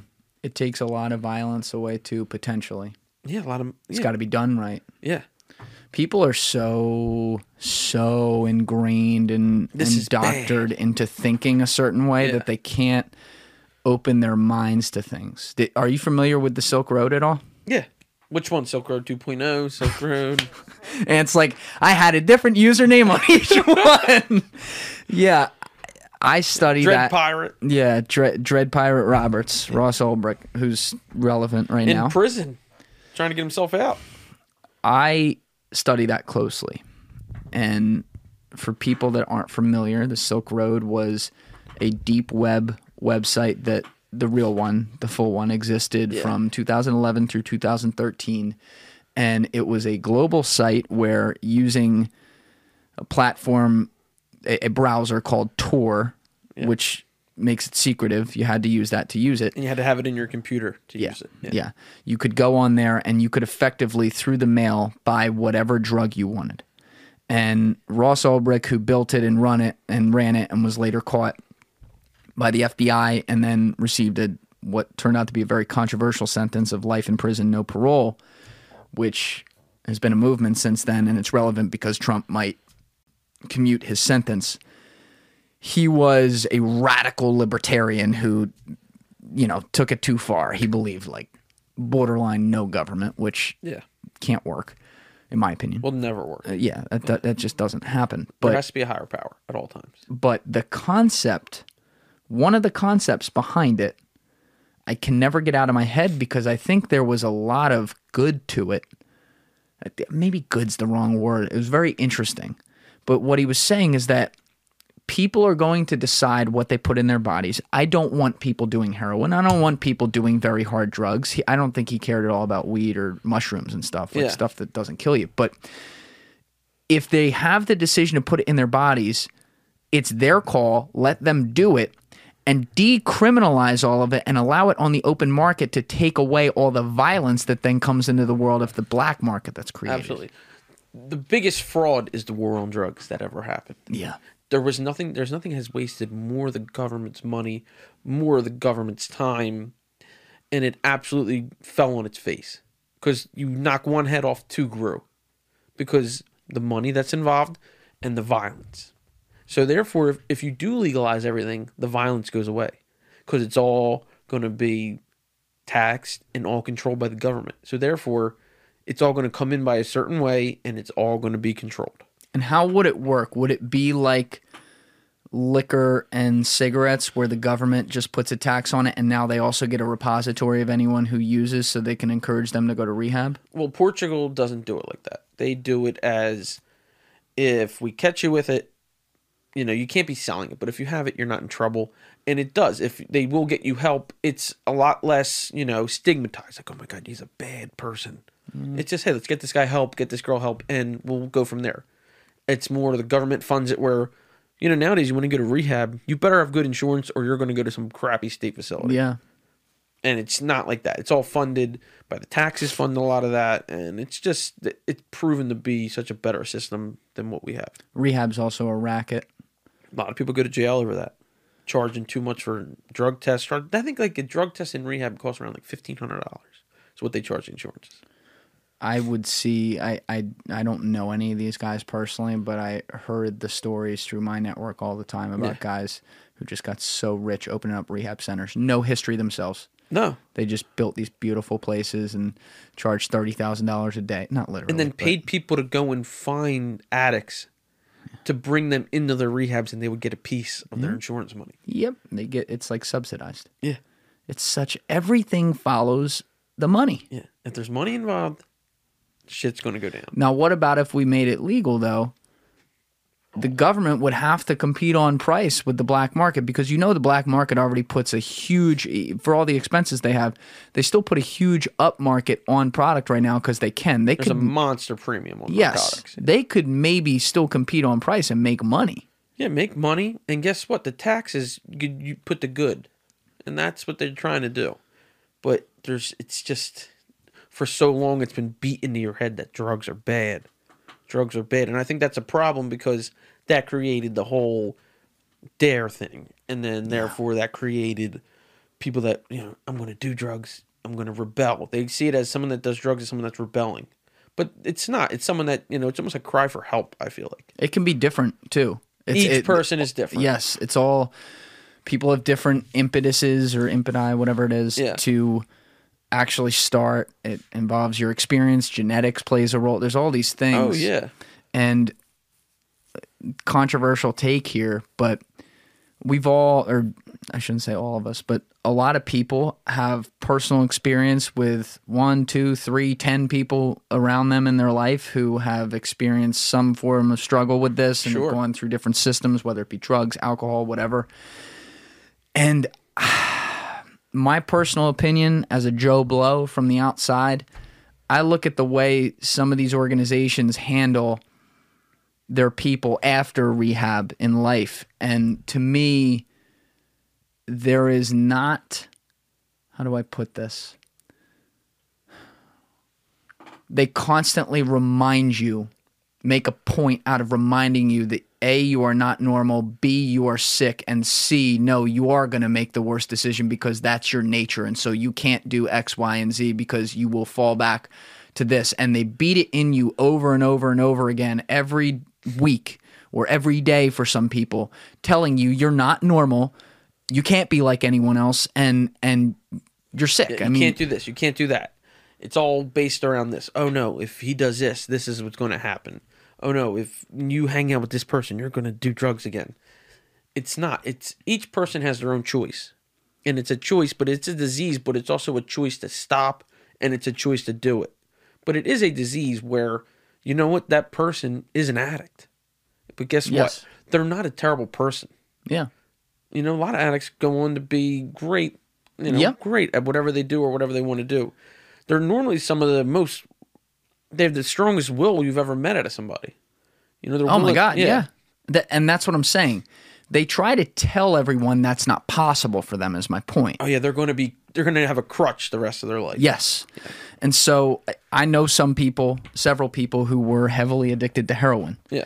And one of them, I love listening to him speak on it because it was a lo- it was it was a while ago now, and he broke out from that world. I'm talking about after he got clean, which was very difficult. He got clean. Sure, it's a, it's a serious process. It, it never happens the first time. No. It takes attempt after attempt after attempt until it finally, everything you've learned finally comes together and clicks. but then not going back. The way they do the system, obviously, You can't is- get caught up in it. well, not even just that the, on on a lower level like the actual lifelong rehab of it it's constant meetings and reminders and telling you you're not normal and telling you don't make that decision it's it's don't don't don't it's not empowering and so one of the things he figured out he was about 2 years out and the way he described it is he goes look i don't expect people to understand this but when you're on heroin it is the most addictive thing ever. Yeah. You can't live without it. And it's to your point, like you just said, it is so hard to kick. Yeah. But if you actually do kick it, and so many people don't, they never get there. If you actually do kick it, you a lot of people that he knows and he himself said it as well, you get to a point where then it's positive to think about it because you realize how satanic it is. That's how he You described got to it. realize how crazy you were living. Oh yeah. But he says, I think about the drug, and not only do I never, even in my worst moments, have an even questionable thought of doing it again, the idea I would sooner put a gun to my head because that's how bad it makes me feel. Well, yeah, you're you're gonna go back and set yourself up to fail again. Yeah. Well, not even that, just the feeling itself. Forget that. I mean, you're a total Yeah. failure when you're doing that. But he said that's not how they treated it in the whole rehab process. So he's a really smart guy, was coming out, was getting jobs, was starting to do well in the world. Yeah. And he was constantly being reminded of this. And he said, one day, I was just like, this ain't it. They're just telling me over and over again I'm sick, and all I'm telling them is I'm focused on my career and I'm trying to talk about the things I'm doing, and they want to constantly remind me that I was a heroin addict. And so he just got up and left, never went back. It's, Best decision you it's ever just made. A, it's always in your face, Yes. and there's different strokes for different folks. Guess what? Mm. Going to a meeting every day might help this person. It Guess might, What? yeah, This yeah. this other person wants to put it in the rear view, and that's perfect. Everybody is different. That's a good point. And maybe the greater point that I should make is as a equalizer on this is that perhaps the system of a constant reminder for some people is actually needed. Yeah. but they claim no matter what, for everyone it's needed. And there are people out there who are believe that. like, yeah, they believe that.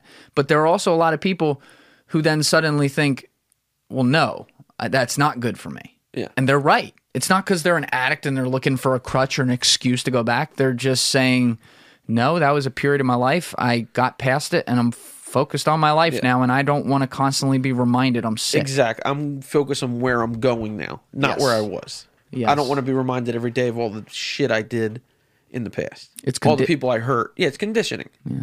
Yeah.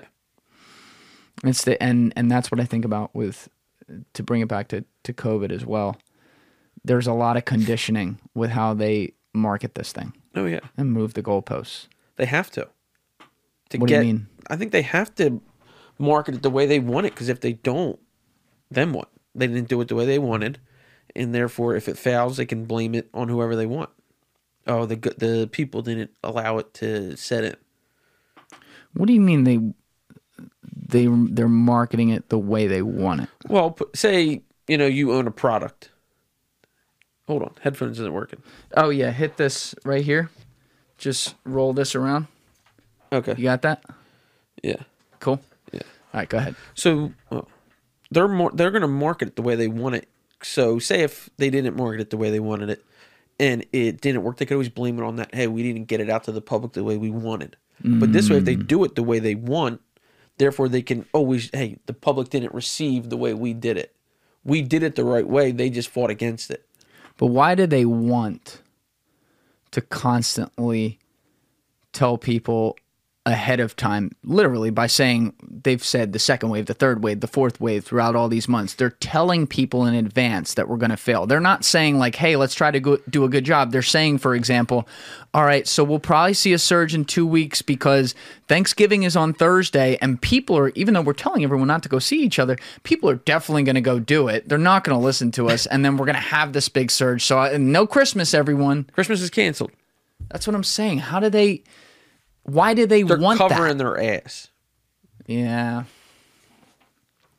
Sadly, that might be right. Yeah, they're covering what they have to cover, so therefore they can always put the blame elsewhere. It was you guys who didn't listen to us. That's the system, though. man. Yeah, sure. No term limits. Everyone is looking short term. They don't want to be the guy that blew it. Yeah, they can't be because Because- it'd be career suicide. But then the other side is like Gavin Newsom. Gavin Newsom not only is going to get body bagged in whenever the next election is, he may not make it to that election. They have 800,000 signatures right now to or 900,000 to recall him. He's a hated person. Why? Why is he doing why is he digging in? I guess it's what he believes in. I don't. I don't think he believes in shit. Yeah, I know. It's just some people love to fight. Yeah. They love to be that. uh They love to be the heel. Just the way it goes. It's a power thing. Yeah, all the attention's on him. Yeah. I think I I got one other theory on this. I want to bat your way. I got a I got a theory. One guy looked at me once. I was sitting I was sitting with him and he was a successful dude in the music industry and he was walking through how music, how singles go. like how they really Choose the single of the album. not even choosing it. How you know that you hit A hit is a hit is a hit. I mean, yeah, you could even go that simple, but this guy said, if the bitches bump it, it's going. Okay. And I was laughing because, you know, I said it slang. But then I thought about it in the context of marketing. You know, men go after women and, and on the hetero side, obviously, and they, they follow them where they go. Like, that's what we do. And think about all the social platforms. Okay. So let's even skip over MySpace. Let's go straight to Facebook. So, in roughly in this order Facebook, Twitter, Instagram, Snapchat, and what am I missing? TikTok. Oh, TikTok. Yeah, good example. Are any of those platforms aesthetically or user base designed for a male? No, it's sexy.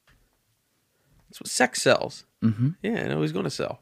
It's not even just the sex cells. It's it's even a layer below that. Let's look at Instagram as the best example. If I would have told our group of friends, like my group of guy friends in 2012, when Facebook was the thing. If I would have said, guys, five years from now, we're going to be on this app called Instagram. And the way you use this app, it's an all white app where, including us as guys, we're going to take pictures where we edit it in filters on Visco and upload it with beautiful looking aesthetics. That's going to be a word. Yeah. And the way that we get clout on this platform is people tap a heart button that turns a beautiful bright red when they see our picture. And by the way, the text is all this size in like girly format. That's the one we're, we're going to be using the most. and you're gonna love it. Yeah. And you're All gonna be of, addicted to it. all of us and- would have said and- we're nuts. And you're gonna care so much about what people think and how many likes you get. Oh, I didn't get this many likes. It's designed for women. Women went there first to be aesthetic, and then the guys followed them. Yeah. And so They now want to see women on the on the Instagram. they yeah they want to see them, and then then they become a part of it. Yeah. And it and I could paint that example with every platform. You go back to Facebook, you look at the photo albums and the white on light blue and everything. Now look at COVID. The marketing, and I say marketing there, the way they present it to people is like family. They talk to everyone like their kids. Yeah. They put out the ads that say, wear a mask, social distance, people are smiling, hugging, they're cartoons half the time. The the governors are getting memed online and women fawn over them and stuff like that's how that that's how we moved the goalposts over time to where people were just so worried about it because they went after the protector gene in women. This is my little theory I have. And women are all about nurturing and taking care of the family and making sure everyone's fed. And, and I'm just talking in, in like biology over mother. time. Yes. And they went after there there is nothing more powerful than a motherly bond to protect her kids and the people around her Yeah. and they go after that and that then drives the sentiment because then they get those women and those women online then parrot the message everywhere and then we as guys also all buy it Yeah. all of it Have to. and there's part and by the way there's a lot of it that's true i'm just saying the extreme that they take it to that's how they that's how they do it Scare the shit out of you. Fear. It's all fear based, right? yeah If only ha- what percentage of people die? It's like a, it's not even a percentage, right? i'm not even gonna say it because i'll get the number wrong It's like point like two something crazy will die. if you're 70 and above, I remember this one. If you're 70 and above, as of September with the CDC report, I think I've cited this a hundred times on this show.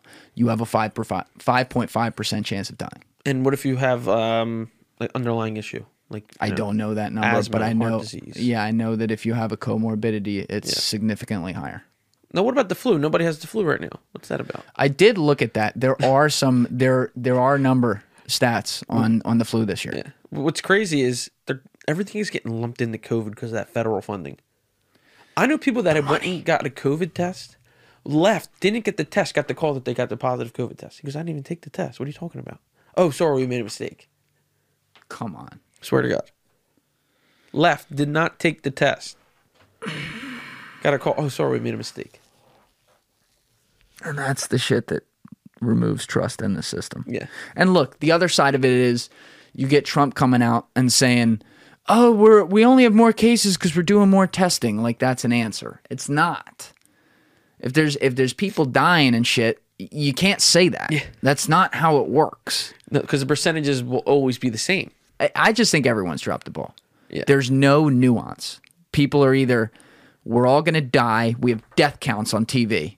What is that? 300,000, 200, I forget what it's at, but it's high. What, it's is- very high. what does that do for our psychology? Scares the shit out of you. Yeah. But then you also have people like, I'm gonna fucking go out and not have a problem. Like Yeah. See these bars down south just packed with people. and then you wonder why they get it. Yeah. I, I sincerely hope you are extremely wrong though. Five years of mass, I that's not happening. Do you see it ending anytime soon? We all thought, oh, once 2020 is over, we'll be all right. Fair point.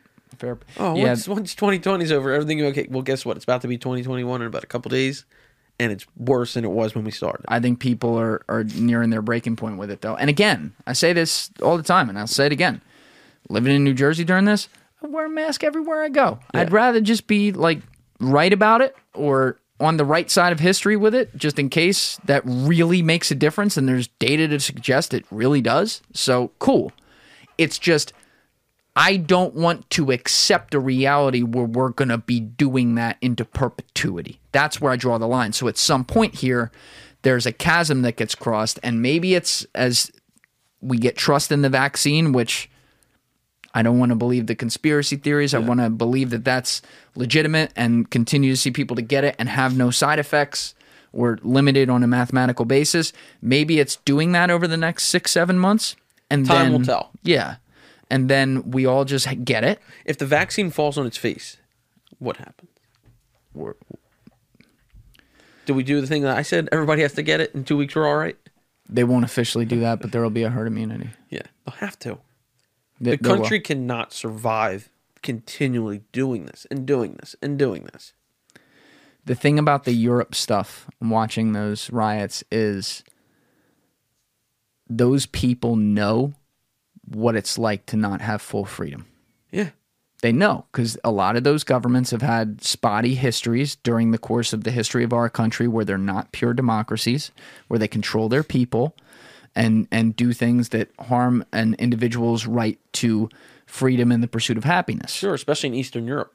Mm-hmm. Yeah. So they, they know what it's like not to have that. And they know, therefore, what that looks like. Whereas here, we don't know what that looks like. So don't have we an just idea. lay down. Yeah, we're we trust. We Exactly. We trust. We try. Oh, it's going to work out. It'll be okay. I've, d- I mean, shit, I've done it too. Like, well, I'm not sitting here like, never done that, never been like, oh, we're going to be fine. I've said that during the pandemic. I'm just knowing now, 9, 10, 11 months in, whatever it is. Okay, this, this is where we got to. Got to ask ourselves some hard questions. I remember it kicked off when the sports stopped. I remember telling all my people, three months, sports will be back. Don't worry. We'll be back to bet and sports will be back three months. Three months came and went like this and nothing changed. That's when I was kind of like, oh, man, this is going to be bad. And it's been terrible since. You remember when it was 30 days right at the beginning? All right. two weeks of it's two Sitting in weeks your house. for the the virus can incubate. So we'll do two weeks, and then to be safe, we'll do two more. Yeah. And we're gonna be good. We're fine. We're perfect. We're gonna be. I, I, I was telling everyone. I'm Nine months later, here we are. like, yeah, I remember Trump coming out like, "I want to reopen Easter. Yeah. I think it'll be the great. Everyone's going to be in the church. E- Everyone's going to be in church by April 1st, he said. What did what did he Or some- call what- it? The great. He He, said he something was named it like beautiful. with Easter. Looked great. I forget what he said, but it was beautiful. the it wasn't the great reopening. It was the the Easter. Sun, it was it was like brilliant and completely wrong. Wasn't resurrection. Was not it? even in the realm of possibility, and he still came out and said. And that's and that another example. Fauci comes out in February and says you don't ha ha ha you don't need a mask. Or beginning of March, Trump comes out and goes ha ha ha we're going to be open in April. It's going to go away. Remember that masks were bad. Yeah, Then you got to wear a mask. but that's the point. You have two people who are on the opposite side of the spectrums. I don't How do you understand how the trust them? government did that. How they let them both battle it out like that. They had to be. They should have fixed that and nipped that in the bud before it even happened. chaos. Chaos. Yeah. How did they allow that to happen? Where one side was going to be totally, you know what I mean? You remember Fauci's face at the one press conference where Trump's up there? He goes, He wouldn't let him talk after we're- a while. We're doing, uh, we're doing good work out there, uh, despite all the, the the deep state, as I call it." And you just see Fauci like, oh my god! Did he, did he just call me that? like, tr- Operation like trying not to laugh. Operation Warp Speed. That that that's when you know. Uh oh, I was like, what? What did you just call that? Operation Warp Speed. we're gonna call it warp speed. I, I thought of the name myself. Yeah. He just it, Trump thought he could market his way out of this. Yeah, just like the Space Force. can't do it, man. That's not how it goes. He's it, and that's where his weakness and ego comes into play because he is a true. If you look at his career, he is a true believer in the power of positive thought and speaking things into existence. Yeah, he loves that. Loves to hear himself speak. You can't do that with an invisible virus. Who would have thought it lasted this long? That's that. That's what he was betting on. Bad bet. Bad bet, very bad bet. Bad bet. He figured a month, two months, we'll be all right. And for such a conspiracy the theorist, it- Chinese virus. Yeah, for such a conspiracy theorist, he should have been. Yeah. He should have been more like, "Oh, this is this this must be way worse than I think." You would think you would do that. That's where it would be a positive for five minutes. Yeah. You know, but he just really. It, it's amazing because I saw some of the last people in the world I would think support him now support him in the new election, and some of the last people in the world not support him to not support him, and now not support him in the election. I was like, ooh, oh, I was I was looking at his numbers, and uh, how he called the last win was a red wave. I he was close in a lot of states. You know, I'm not a big political guy, but I was checking out the numbers he won by against Hillary, and he did not win by. Like, it wasn't a red wave like he said it was. no, no, it was a very tight election. Yeah, it was a very tight election. she won the popular vote right by like a couple million. Easy, she won it by like two and a half million, Yeah, and that's you know, we may see like a rewriting of the map here now too. yeah, they might have to do that. 'Cause- San Fran, New York, Philly, going to Austin, which is already Yeah, a leftward city, but it's in Texas. yeah. Going to Miami. You're seeing Texas almost turn blue. I think it's gonna. Almost, I think. yeah. It, I think it might happen. Yeah, sure. Absolutely. And then we are the only country, correct, that does the electoral college. Everybody else does the popular vote, right? I don't want to say for sure. I don't know. I do know that that's not a common system. It's very rare. I'm almost I'm almost positive we're the only country that does. You don't think we should do it? it. Um I've heard both sides. One side say then the vote the little guy in Iowa his vote wouldn't mean anything. And I heard the other side say, well, it should be based on the numbers. Well, I just don't know enough about it to really say. You ever hear the concept of groupthink? No. Loosely, groupthink refers to the idea that when you put people into larger and larger groups, where one single voice becomes smaller and smaller as the group grows, the ability to critically think and come to nuanced opinions or opinions that can change lessens. Yeah. I can understand that. So think about let's use the big stereotype. Think about the midwestern rural town of 100 people Yeah. versus the 100 people that live within 100 feet of each other in New York City. Who means more? Right. So if you get one, regardless of what type of political ideology it is, could be anywhere on the spectrum, when you have it in concentrated places, you are more likely to involuntarily, indo- I don't want to use indoctrinate, but create a space where more people are just going to naturally gravitate and agree with you without thinking for themselves, that you run the risk of having small areas that geographically have their own little worlds that are way different from other little worlds that could exist in the same country but the this world just because more people are there wins out and legislates the entire country as a result so that's why i support the electoral college because as you said Little they guy would has a never go voice. to iowa Yeah, they would never. They they campaign in two cities. That's Yep. it. Yeah, They they, go to- campaign in L.A., New York, and that's it. they might go to houston they might go to miami Very rare, but chicago yeah, that's it major, major, major cities. wouldn't go anywhere else No, and that's the biggest problem. There'd be no point. So I think it's important in that way. And again, I think we're going to see a potential big shift of red to blue states and blue to red state. I don't know. Like I don't know how it irons out, but especially when you look at Twitter and threads on Reddit and you see and then you look at the data we do have of the people moving Yeah, and the power of the voice of the people moving. which party's in more trouble? That is a great question. Yeah, What do you think? I think the Republican Party's in more trouble due to the fact that most of their supporters are older. It's my, it's my own. This I'm going with this, the facts. I would agree with you. Where I'll say that it's like a push in my mind and could go either way is that the Democratic Party, by and large, in this situation, has been the party of lockdowns and Yes. fear. And they're pissing.